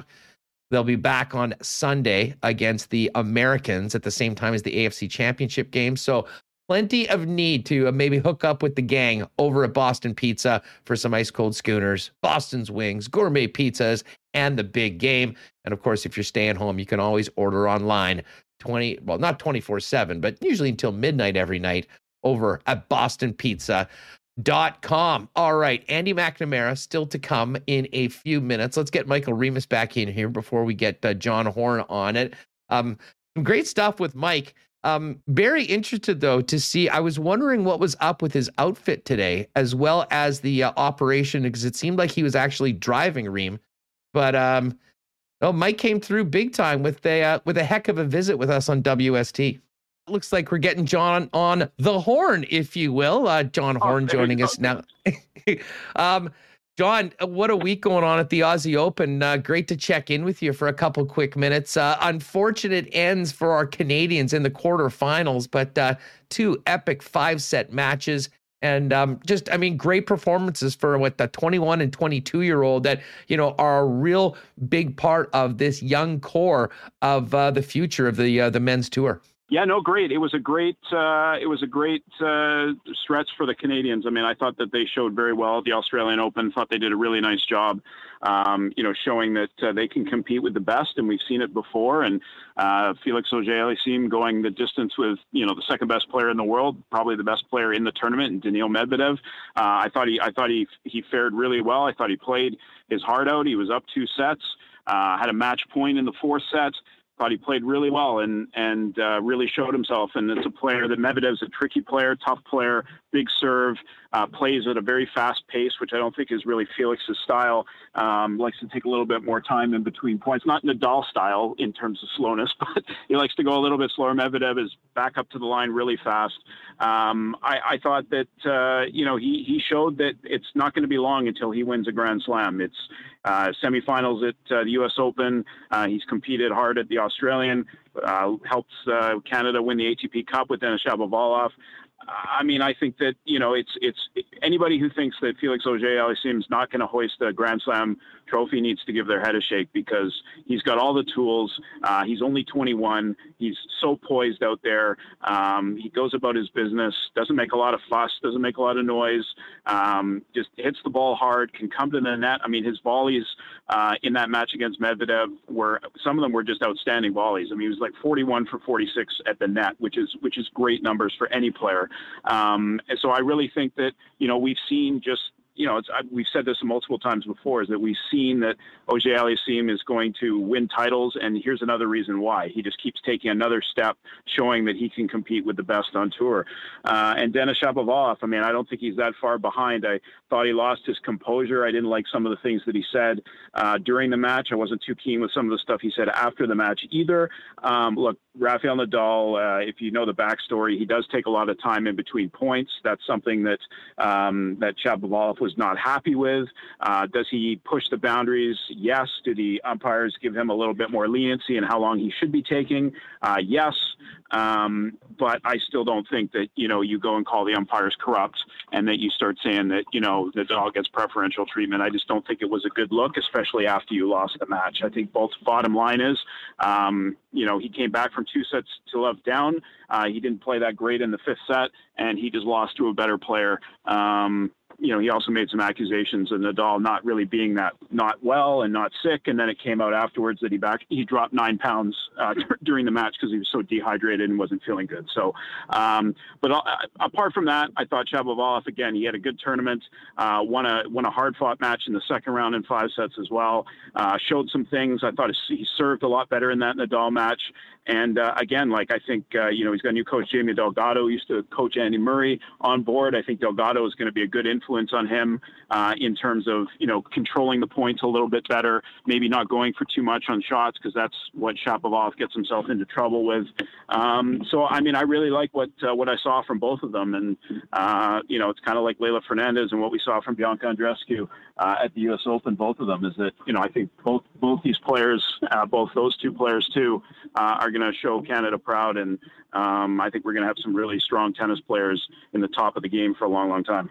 Yeah, Shapo, um, you know, looked rattled, and uh, listen, uh, you know, part of me sympathizes with him because it would be frustrating if you feel that you know a, a guy that you know is already one of the all-time greats is getting preferential treatment treatment that you might not get.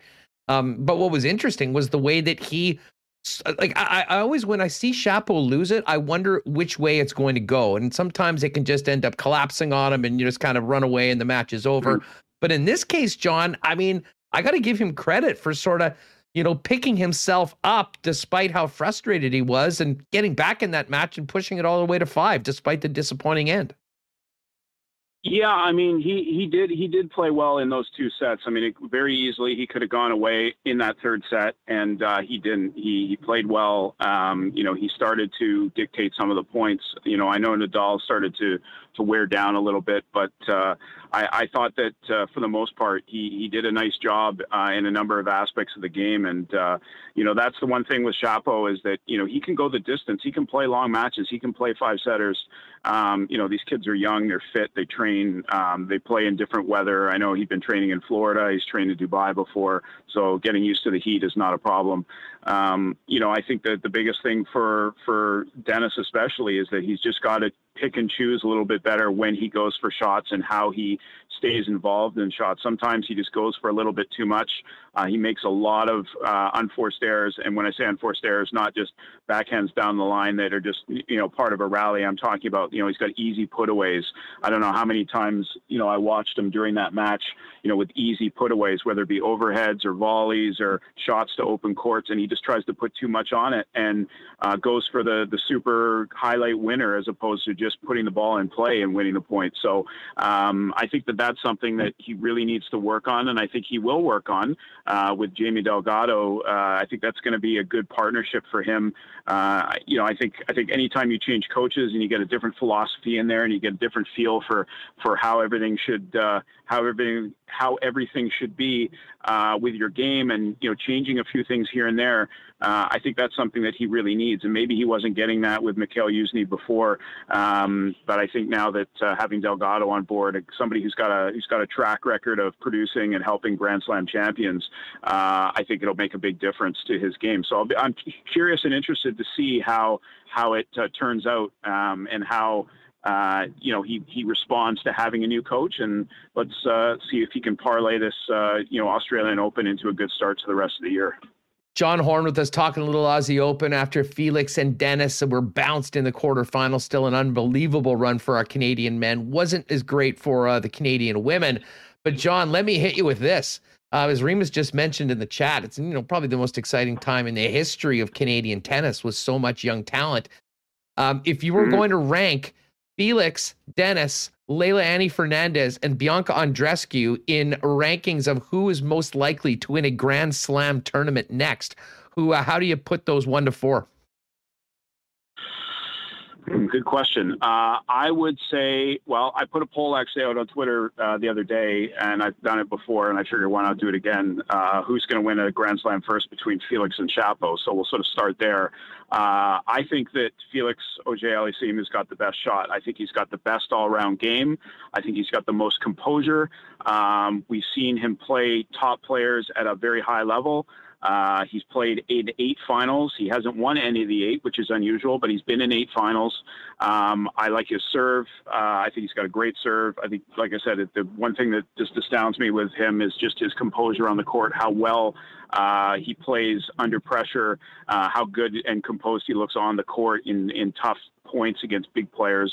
Uh, I think Shapo can do the same, but he sometimes, like I said, he sometimes goes for a little bit too much, and that worries me a little bit. Um, but in terms of in terms of who would win a slam first out of the four of them, I think I would have to say that Felix would be my bet as the first.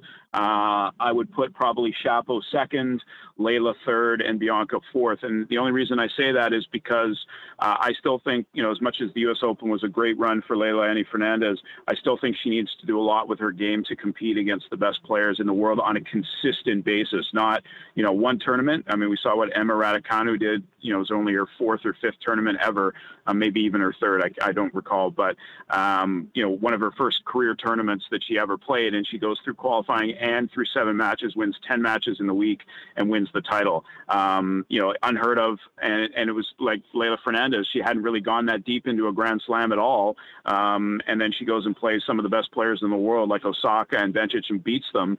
Um, and uh, and then she gets to a final, but you know she hasn't had the results since then. So uh, I think it's a little bit more development from her. And the only reason I put Bianca fourth is because we don't really know, um, you know, where she is. I mean, she's she's dropping down the rankings. She's outside the top 40 now, so she's going to have to battle her way back to the top of the rankings, and uh, she's going to have to play some really strong players early in tournaments now, as opposed to getting you know weaker opponents uh, and getting some buys in the first couple rounds. Now she's going to have to play top players earlier on because she's outside of the top 40, um, and we don't know how she's going to recover from you know, her latest setback. So she hasn't played this year. She chose not to play Australia. So nobody really knows why. Um, but uh, she decided not to. So I think there's a big question mark beside her now as to can she get back to the top? Uh, uh how quickly can she get back to the top and win another slam? So uh, I think it's I think that's the reason, the rationale for the order, just based on you know how well they've played recently and what I see from them uh, moving forward with you know with their with their uh, with their style of games. John Horn's with us. You can follow him on Twitter at Sports Horn. John, we just got a minute left, but on the way out, uh, we were all talking about the possibility of Novak Djokovic winning Grand Slam number 21. He's not here, but will we be talking about number 21 for Nadal on Monday? If I were to put money on it right now, uh, I will say I don't think so. And the reason I say that is because I think uh, Nadal really um, was put to the test with Shapovalov. Um, it was a really hot day, mind you. Uh, Nadal has played lots of lots of long matches before, so I don't think um, you know it's. It, I just don't see it in the cards. He's got to play Berrettini next. Berrettini's a good player. Um, you know, I think he might be able to win that match, but I just don't think that he can. I just don't think that he can beat uh, Medvedev. I, I, think Medvedev is the favorite, is the guy that I see is who is the guy who's going to win the title. Um, I just think that uh, he's he's just too good of a player. Nadal look has the experience. Um, he's a great shot maker. He's obviously a great player. Um, but I saw there was a couple things that I saw in the match against Shapovalov um, where I just thought that he sort of showed his age a little bit, and uh, he can still hit the ball hard. He, he's still a very smart player. Uh, he knows how to maintain his body, and you know some good points that were made during the match where they talked about how Nadal didn't actually, you know, when he was up five two or he was up five three, he didn't really even try that hard on the Shapovalov service game because he knows how. Hey, I don't need to win that game. I need to hold serve, so I'm going to conserve some energy. So he's very smart in that way. Um, so I think that the toughest part is going to be um, how how he can play Medvedev in the final. I think that's going to be the toughest thing for him because Medvedev just hits the ball a ton. He's a smart player. He likes to play really fast, as I mentioned earlier. That is not what Nadal likes at all. So I think it's going to be really tough. And, uh, you know, I'd like to see it happen. I think it'd be great. It'd be great for the tournament. I mean, this tournament in the Australian Open, there's been some great storylines. There's been some really cool stuff. Danielle Collins getting to the final in the women's side, Kyrgios getting to the doubles final as a wild card is a cool story. There's been some others too. So I like the way that the tournament has come back, uh, and we knew it was going to do this. But um, there's been some good storylines, which has kind of made made us. We're never going to forget it, but we've we've sort of forgotten about the Djokovic fiasco two weeks after it really got going. And uh, I'm glad that it's been more about the tennis and the tournament has been a success and lots of good storylines other than just talking about uh, Djokovic gate. yeah, well, trust me, there'll be plenty of time to talk about the Joker as we get into the rest of the season. John, thanks so much for doing this. Enjoy the rest of the tournament. It should be phenomenal. And uh, thanks as always for joining us here on Winnipeg Sports Talk. Hey, no problem, man. Sorry I was a little late today, and I uh, hope you're handling the weather out there as well as uh, we are in Toronto now. Good stuff. We're always ready for you, John. Thanks so much. There it is. As I said, right, give him a no follow on Twitter at Sports Horn. Um, tennis analyst John Horn joining us, our go-to guy for the uh, yellow fuzzy balls here on Winnipeg Sports Talk. All right, we're going to talk a little NFL with uh, Mr. Energy himself, Andy McNamara. Although it's impossible to get a gold medal for energy on Winnipeg Sports Talk this week after Kouleas. Hell, and Jerry Rice yesterday brought it as well. Uh, before we do that, um, you know, we mentioned tonight, big sports night. Might want to be staying at home. How about some DQ? Those amazing new buffalo chicken fingers. Maybe you grab some ultimate grill burgers for the fam. Get some fries in there, maybe some DQ novelties. And certainly, if you're planning some sort of an event, a little party, maybe you got a birthday, make it better with one of those famous DQ cakes from the Nick and Nikki DQ group. You can order your cake online at DQ Manitoba on Instagram. They'll get a custom made for you and ready for pickup at any of the four Nick and Nikki DQs, which of course are the DQ in Northgate, DQ Niverville, just south of the city in Niverville, Manitoba, the DQ at Polo Park, and the DQ on St. Anne's. And of course, the St. Anne's for all you folks in St. Vital, you can order online, skip the dishes, and Uber Eats if you want the great taste from the St. Anne's DQ from our friends Nick and Nikki. And of course, tomorrow is Friday, and you know what that means marble race time on Winnipeg Sports Talk. And uh, it's been so much fun teaming up with our great sponsor, Canadian Club, the official sponsor of the Winnipeg Blue Bombers and Winnipeg Sports Talk, for some great co branded hoodies. Now, Eric the Viking won last week. We've got Eric's on order. We should probably have them in a couple weeks. Uh, but we'll certainly be giving out another one tomorrow. So make sure you're with us tomorrow towards the uh, last half hour of the program live on YouTube for another world famous marble race. And, you know, whether it's tonight or on the weekend and you're looking for the good stuff, you can get the great taste of Canadian Club whiskey at your local Manitoba liquor mart. And uh, while you're there, check out the Jim Beam display and see if there's any more of those Winnipeg Blue Bomber 2021 commemorative cups for the Grey Cup champions. All right, we will get to Coolbet lines at the end of the program, uh, but I got a chance to uh, wrap with my guy Andy McNamara just before we went on. Want to get his take on uh, all the big news in the National Football League today, and of course a bit of a look ahead to Championship Weekend this Sunday. Uh, here's my guy Andy Mack. Andy Mack joins us now. What's going on, my friend? Oh, hustler, feeling good, man. I, I listen. I wanted to check in on you after that Chiefs Bills guy. I wanted to give you a little time because I thought he's on cloud nine. I was just hoping your heart wasn't exploding after last weekend. Dude, I, I had I still, to be honest, haven't really completely come down from the high uh, of of Sunday night. Um, I mean, I've watched it half a dozen times again. Uh, I've been talking about it nonstop with friends outside of when we're discussing the plight of our hockey team here in Winnipeg right now. Right. It really was incredible. I mean, well, listen, you got no skin in the game. You're a Browns guy. How did you see it? I mean, best weekend, I think we all agree. But I mean, that Bills Chiefs game, that finish, where does that rank? Uh, and I try always to think of, okay, I just saw you know, the recency bias and all. Like, I just saw it. So obviously that's going to jump to mind. I started thinking, I'm like, okay, when you talk about a finish, a fourth quarter, and then which spilled into overtime, of course, has there been a more exciting, unpredictable, finish? And I think the answer is no. Like, I truly think we witnessed the greatest wrestling or wrestling. the great the greatest football finish that we've ever seen. Like it was like us, you had it where it was all right, anytime the guy touched the ball and it's like, oh, who has it in their hands last is gonna win. But it really was that. And 13 seconds was like, yeah, I think Patrick Mahomes is gonna tie this up. I think, oh, I think Josh Allen's going to come back. Like it was unbelievable. The um, by the way, we were talking wrestling before this started, so Andy gets a pass on the Freud, on the Freudian slip. Big night on AEW yeah. last night. Um, okay. You know, you're exactly right, uh, and I mean the legend of Mahomes continues to grow. But listen, you're in Bills country, and I know you probably have a lot of close friends that are part of the mafia. Uh, what's it been like around them? Because I mean, listen, you can't. I mean, all you can do is be stunned that you didn't get the W because wasn't much more. Certainly on Josh Allen's side, I imagine they might be uh, a little iffy about Leslie Frazier in the 13 second defense. Mm. Yeah, I mean, here's the thing: if you're a Bills fan, and I've had my poor Bill, Bills friends, I had one guy was like, "Hey, dude, checking in."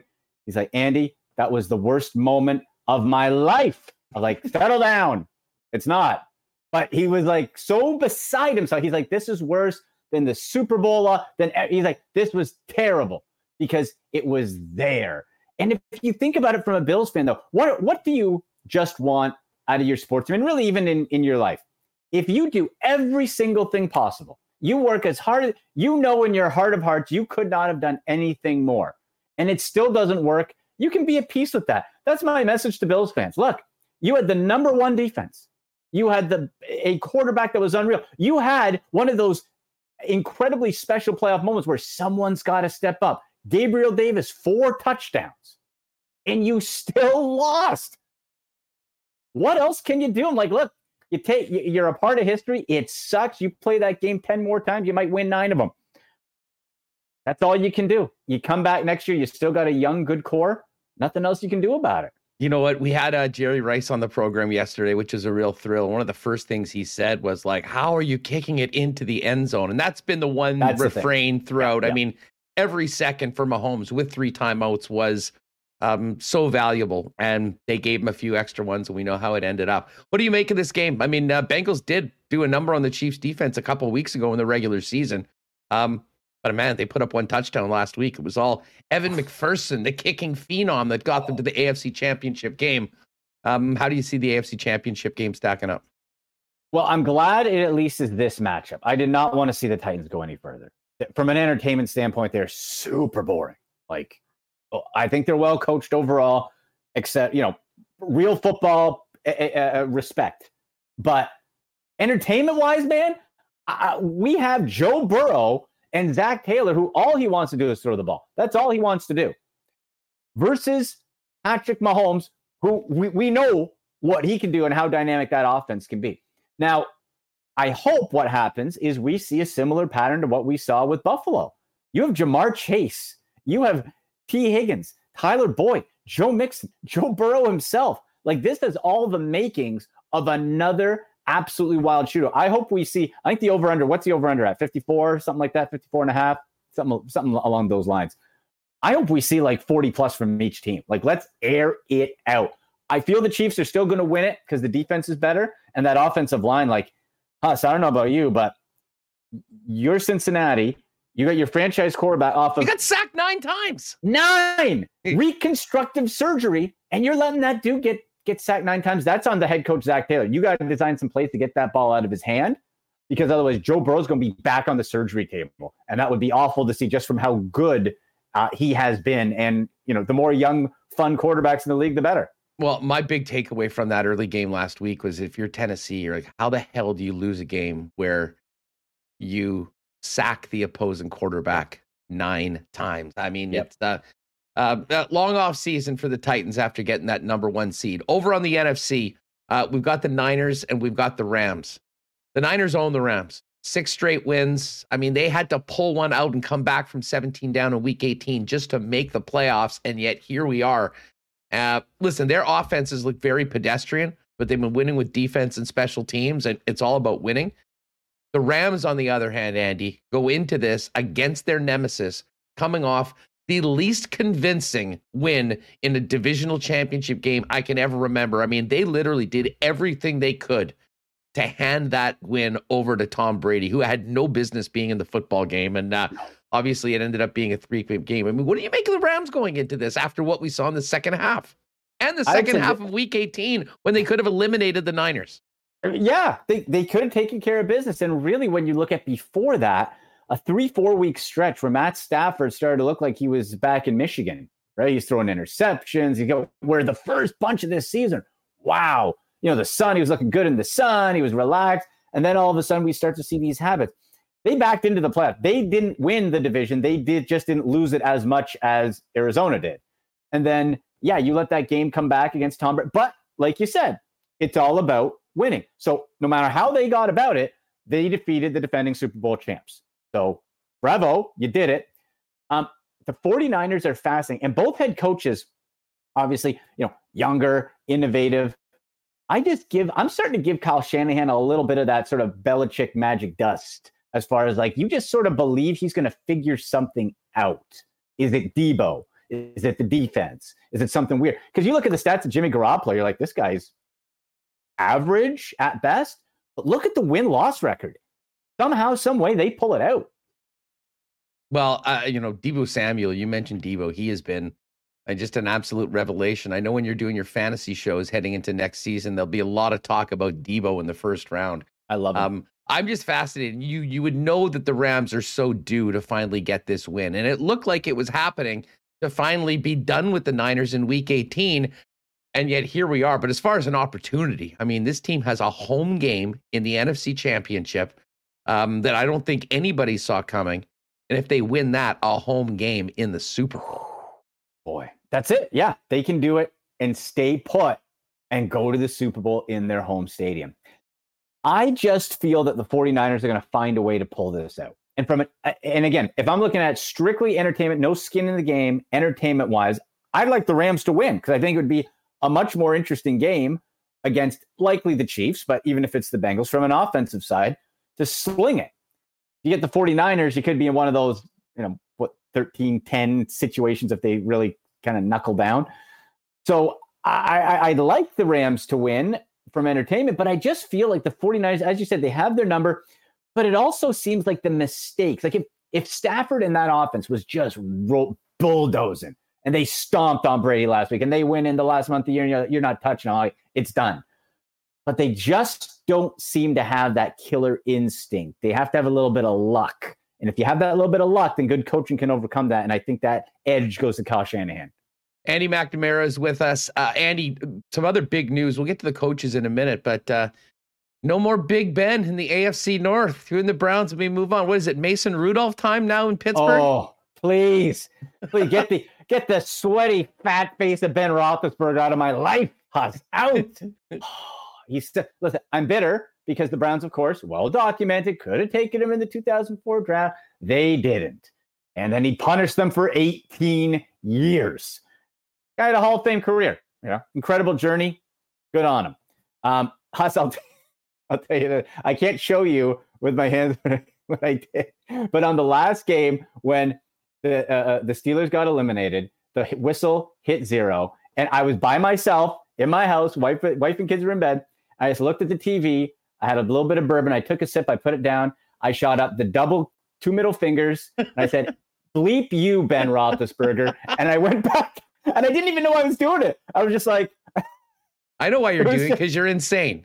That's why. It was, just, it was just a just a an emotional release, like bleep you, Ben Roethlisberger. I hope that you know I, I would like that as my ringtone. Put that on my tombstone.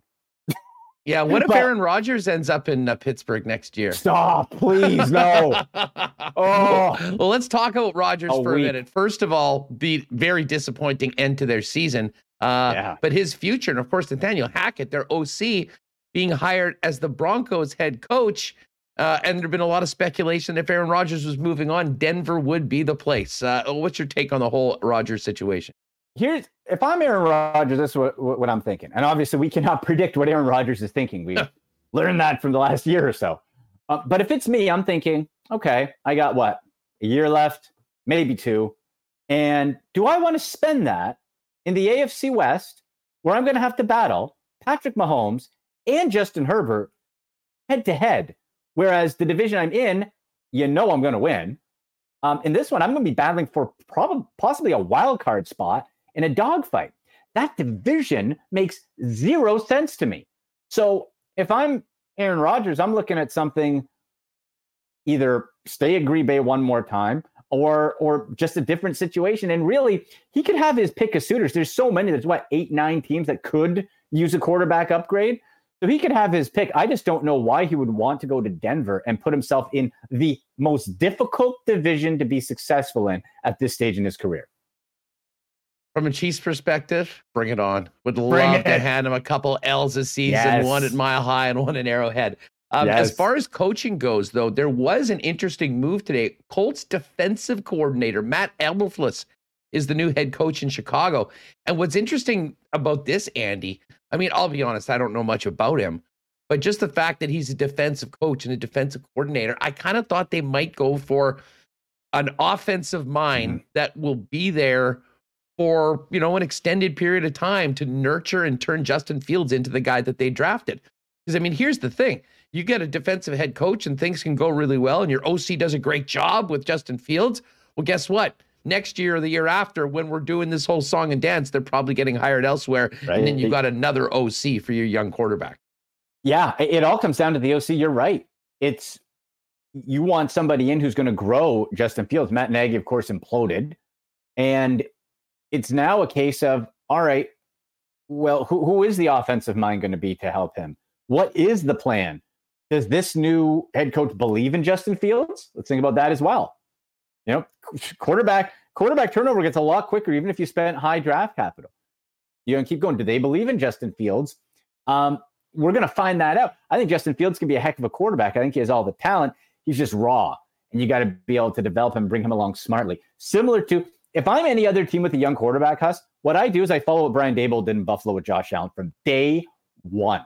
They m- were magnificent in bringing him along bit by bit because Allen in that 2018 draft class was the absolute rust, the highest ceiling, but the biggest bust potential by far with how limited time he played in his raw skill set. And they brought him along gradually, and now we see the results. You need somebody with that same mindset to come in and do that with Justin Fields. Yeah, Josh Allen is a part of the uh, long lineage of superstar first round quarterbacks from the University of Wyoming.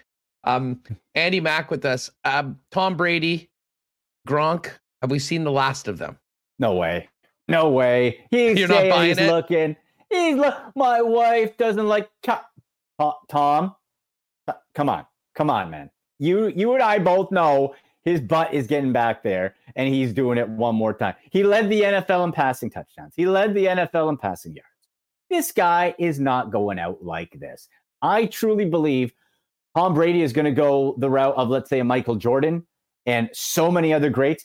How it is so rare for one of the all timers to leave at the top. Pro Football Hall of Fame, you go see it, you'll see almost to a man outside of a Jim Brown or, or a couple others, Barry Sanders, where you see their career. Wow, I remember Emmitt Smith, no, no, no, Cowboys, Cardinals. Ooh, that was the one that made him know he had to hang it up.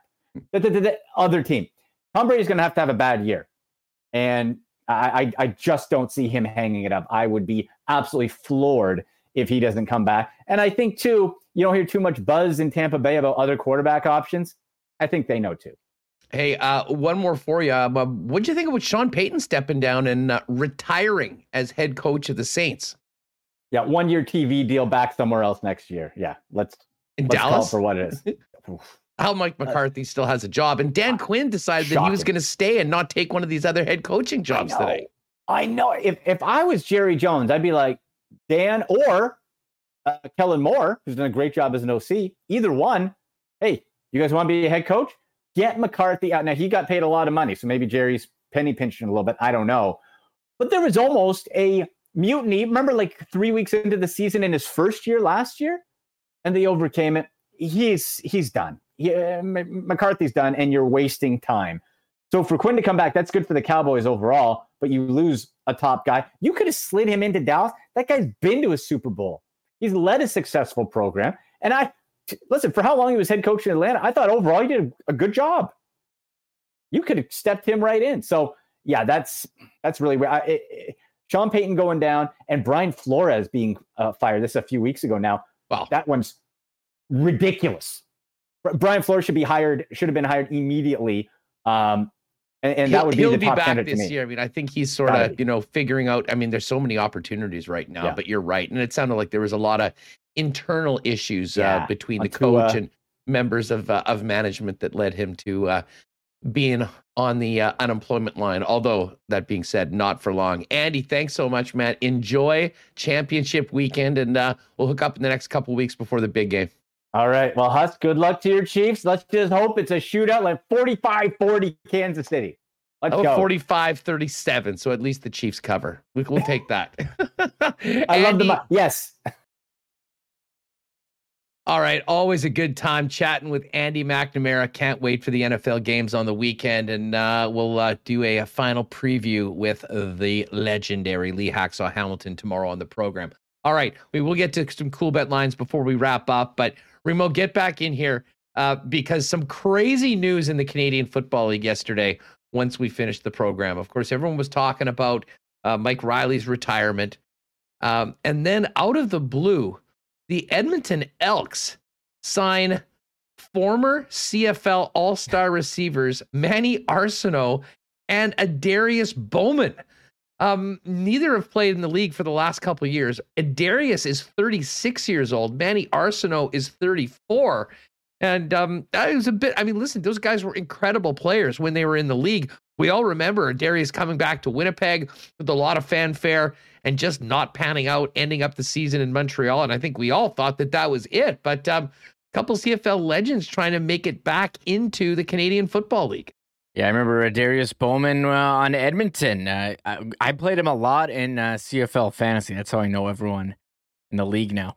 But uh, and Manny Arceneaux last seen uh, on this program in his car uh, having a poor connection, and we had to cut it short. But I guess they were working right. out, trying to get back. Um, I don't know. I guess we're trying to think of any other CFL legends. Well, that, everyone uh, was saying when's the con when's the contract for Gizmo coming out? Like yeah. uh, Gizmo's still in great shape, but with all that talk, by the way, Brandon Banks leaving the Ticats after eight years there. That was sort of the big news today. But there's no bigger news than, and I know people in chat wondering where's the Daily Bomber signing. Feast your eyes on this little piece of social media gold from. Uh, we had the goat of the NFL yesterday. How about the goat of the CFL? throwing out maybe getting back into the game. Check this out. All right. Just got finished working out. I'm always working out. But I turned it up even more today, baby. You ask why? It's time. It's time to make that comeback. See these old heads, and I call them old heads, relatively speaking, they are old compared to the age of most CFL players. And I'm old enough to be these old heads' father. But I'm coming back. It's time. It is time. Of course, my first choice, Winnipeg Blue Bombers, without a doubt. I understand they got some top-notch free agents they're trying to sign, and, and Lawler and Bailey. So Mike O'Shea and, and, and, Wade and Kyle. If you sign, if you can't sign them, and if you can sign them back, come get me, baby. Come get me. I can help you out. And if you don't have room, you don't have money, I understand. Paul, yeah, I know which Paul I'm talking about. You know you need me over and all the other teams come get me. It's time for the old heads to make a return. So, Geroy and Davis Sanchez. Hold on, maybe not Davis. Davis hasn't been working out. Yeah, he used to be a world class athlete. Not anymore, so not Davis. Geroy, let's do this. You could be the first assistant GM slash player in professional football history. So it's time to make that return. Give me a call. I'm ready, baby. All right, let's do this. Let's let's make this happen as you tweeted out just a few minutes ago, Reem, it's time to get Milt Stegall a ring. And the best place to do that in the Canadian Football League right. is right here, where he became the greatest to ever do it. I mean, we're hearing Kenny Lawler might go to the NFL. I mean, they haven't signed a lot of their receivers. Milt Stegall, we saw him in the bar down video at the Grey Cup where he went up against Luca running routes. And Milt looks good, man. He's in shape. He's been on this show. Uh, we need Milt uh, sign here. Get him the Grey Cup ring. We had Jerry Rice yesterday. Remember Jerry Rice at the end of his career in Seattle? Uh, it would be feel like that. Milt coming back, wearing wearing the bombers. I'm in. I'm in for it. Put him in training camp. Let's see. Earl James, damn right. Milt wants the smoke. Uh, goat, Milt. This is amazing. This must happen. Love him back. Already on the phone, Milt. Uh, some great feedback from Bomber fans. That that's the only way it could be better of the team winning a third Grey Cup is that if somehow, some way, Milt decided to come out of retirement and got one. He's 52 years old. I looked it up, but I mean, he plays still like a, at least you know the oldest of 40 year old. I think I think he can still bring it. I I want to see uh, Milt get signed here. Come in training camp. Let's go. Have him hey, suit up against those guys. I, am so in. I'm so in on this. We maybe have to reach out to Milton, uh, get his uh, get his comments on that. We'll try and really start stirring it up here on WST to get him back. Because tell you what, he's certainly in shape to do it. I mean, the guy is an absolute machine. Uh, all right, listen. Before we go, let's get to the Coolbet lines for tonight. Uh, started off with Canada Honduras in the World Cup Concacaf qualification It was interesting. This one last night was at minus 102 for a Canada win. It's now up to plus 105. A draw plus 240 and Honduras plus 275. Huge game for Canada. They need the three points. They're a big favorite, but they got to get it done without Alfonso Davies. Over to the National Hockey League this evening. Um, let's see what the Jets number is. Jets minus 169 against the Vancouver Canucks. Been a while since the Jets have been a significant favorite. Well, frankly, a couple weeks ago against the Detroit Red Wings. So it's time to get a win. Um, certainly, the bookies expect the Jets to win minus 169 on tonight's game. Other games that you can play into your nightly parlay. Busy night in the NHL. Rangers, Blue Jackets, Vegas in Florida. Florida, big minus 161 favorite. Ducks at Habs, Kings Islanders, Carolina, massive minus 244 favorite against the Ottawa Senators. Pittsburgh laying a big number, minus 333 at home against the Kraken. Similarly, the Lightning, a big favorite against the New Jersey Devils. And uh, the Calgary coming off that massacre last night in Columbus, going into St. Louis to take on the Blues. That'll be a great game tonight. Calgary plus 120 on the road and St. Louis minus 141. Uh, if you go over to Coolbet, you wrestling wonks like me can get your action in on the Royal Rumble. Um, and some interesting Scotties Tournament of Hearts numbers as well. Um, the futures right now, uh, very interesting for the Fleury number. Um, wild card one, which is Tracy Fleury. Um, I'm not sure what's happened behind the scenes, but their number, both to win and top three, has ballooned. Um, I'm loving that plus 171 on the Fleury team to be uh, the uh, to be top three.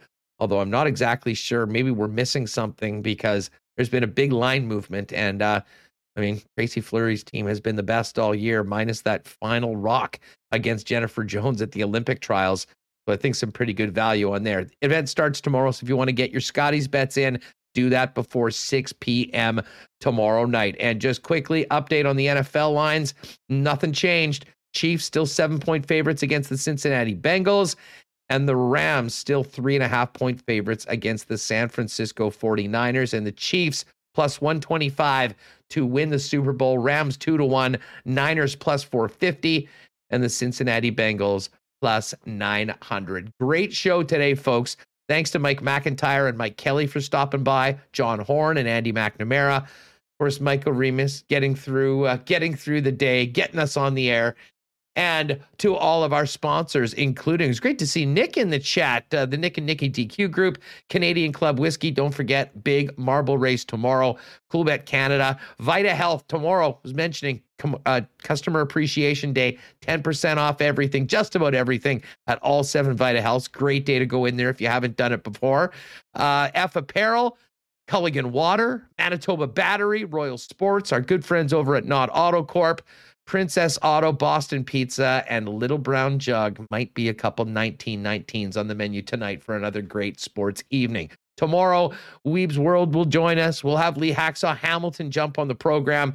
We'll have all of the fallout of tonight's game against the Vancouver Canucks and look ahead to the Jets in St. Louis on Saturday, and of course, NFL Championship weekend. Folks, Kenny and Rennie are on right now. If you're with us on YouTube, pop over there. Tell them that we sent you. Say hi to Leah Hextall for me, but not to Kenny and Rennie. I'm just kidding, of course. You can say hi to them as well. And uh, enjoy the game tonight. Well, both of the games. Go Canada, go. And uh, let's hope we're talking about a Jets win tomorrow. Huge game tonight against the Vancouver Canucks. And a best of luck from everyone in the chat to Johnny Kovacevic making his NHL debut tonight on the Jet Blue Line. For Michael Remis, I'm Andrew Paterson. We'll see you tomorrow at 1 o'clock right here on Winnipeg Sports Talk Daily. Oh, my God.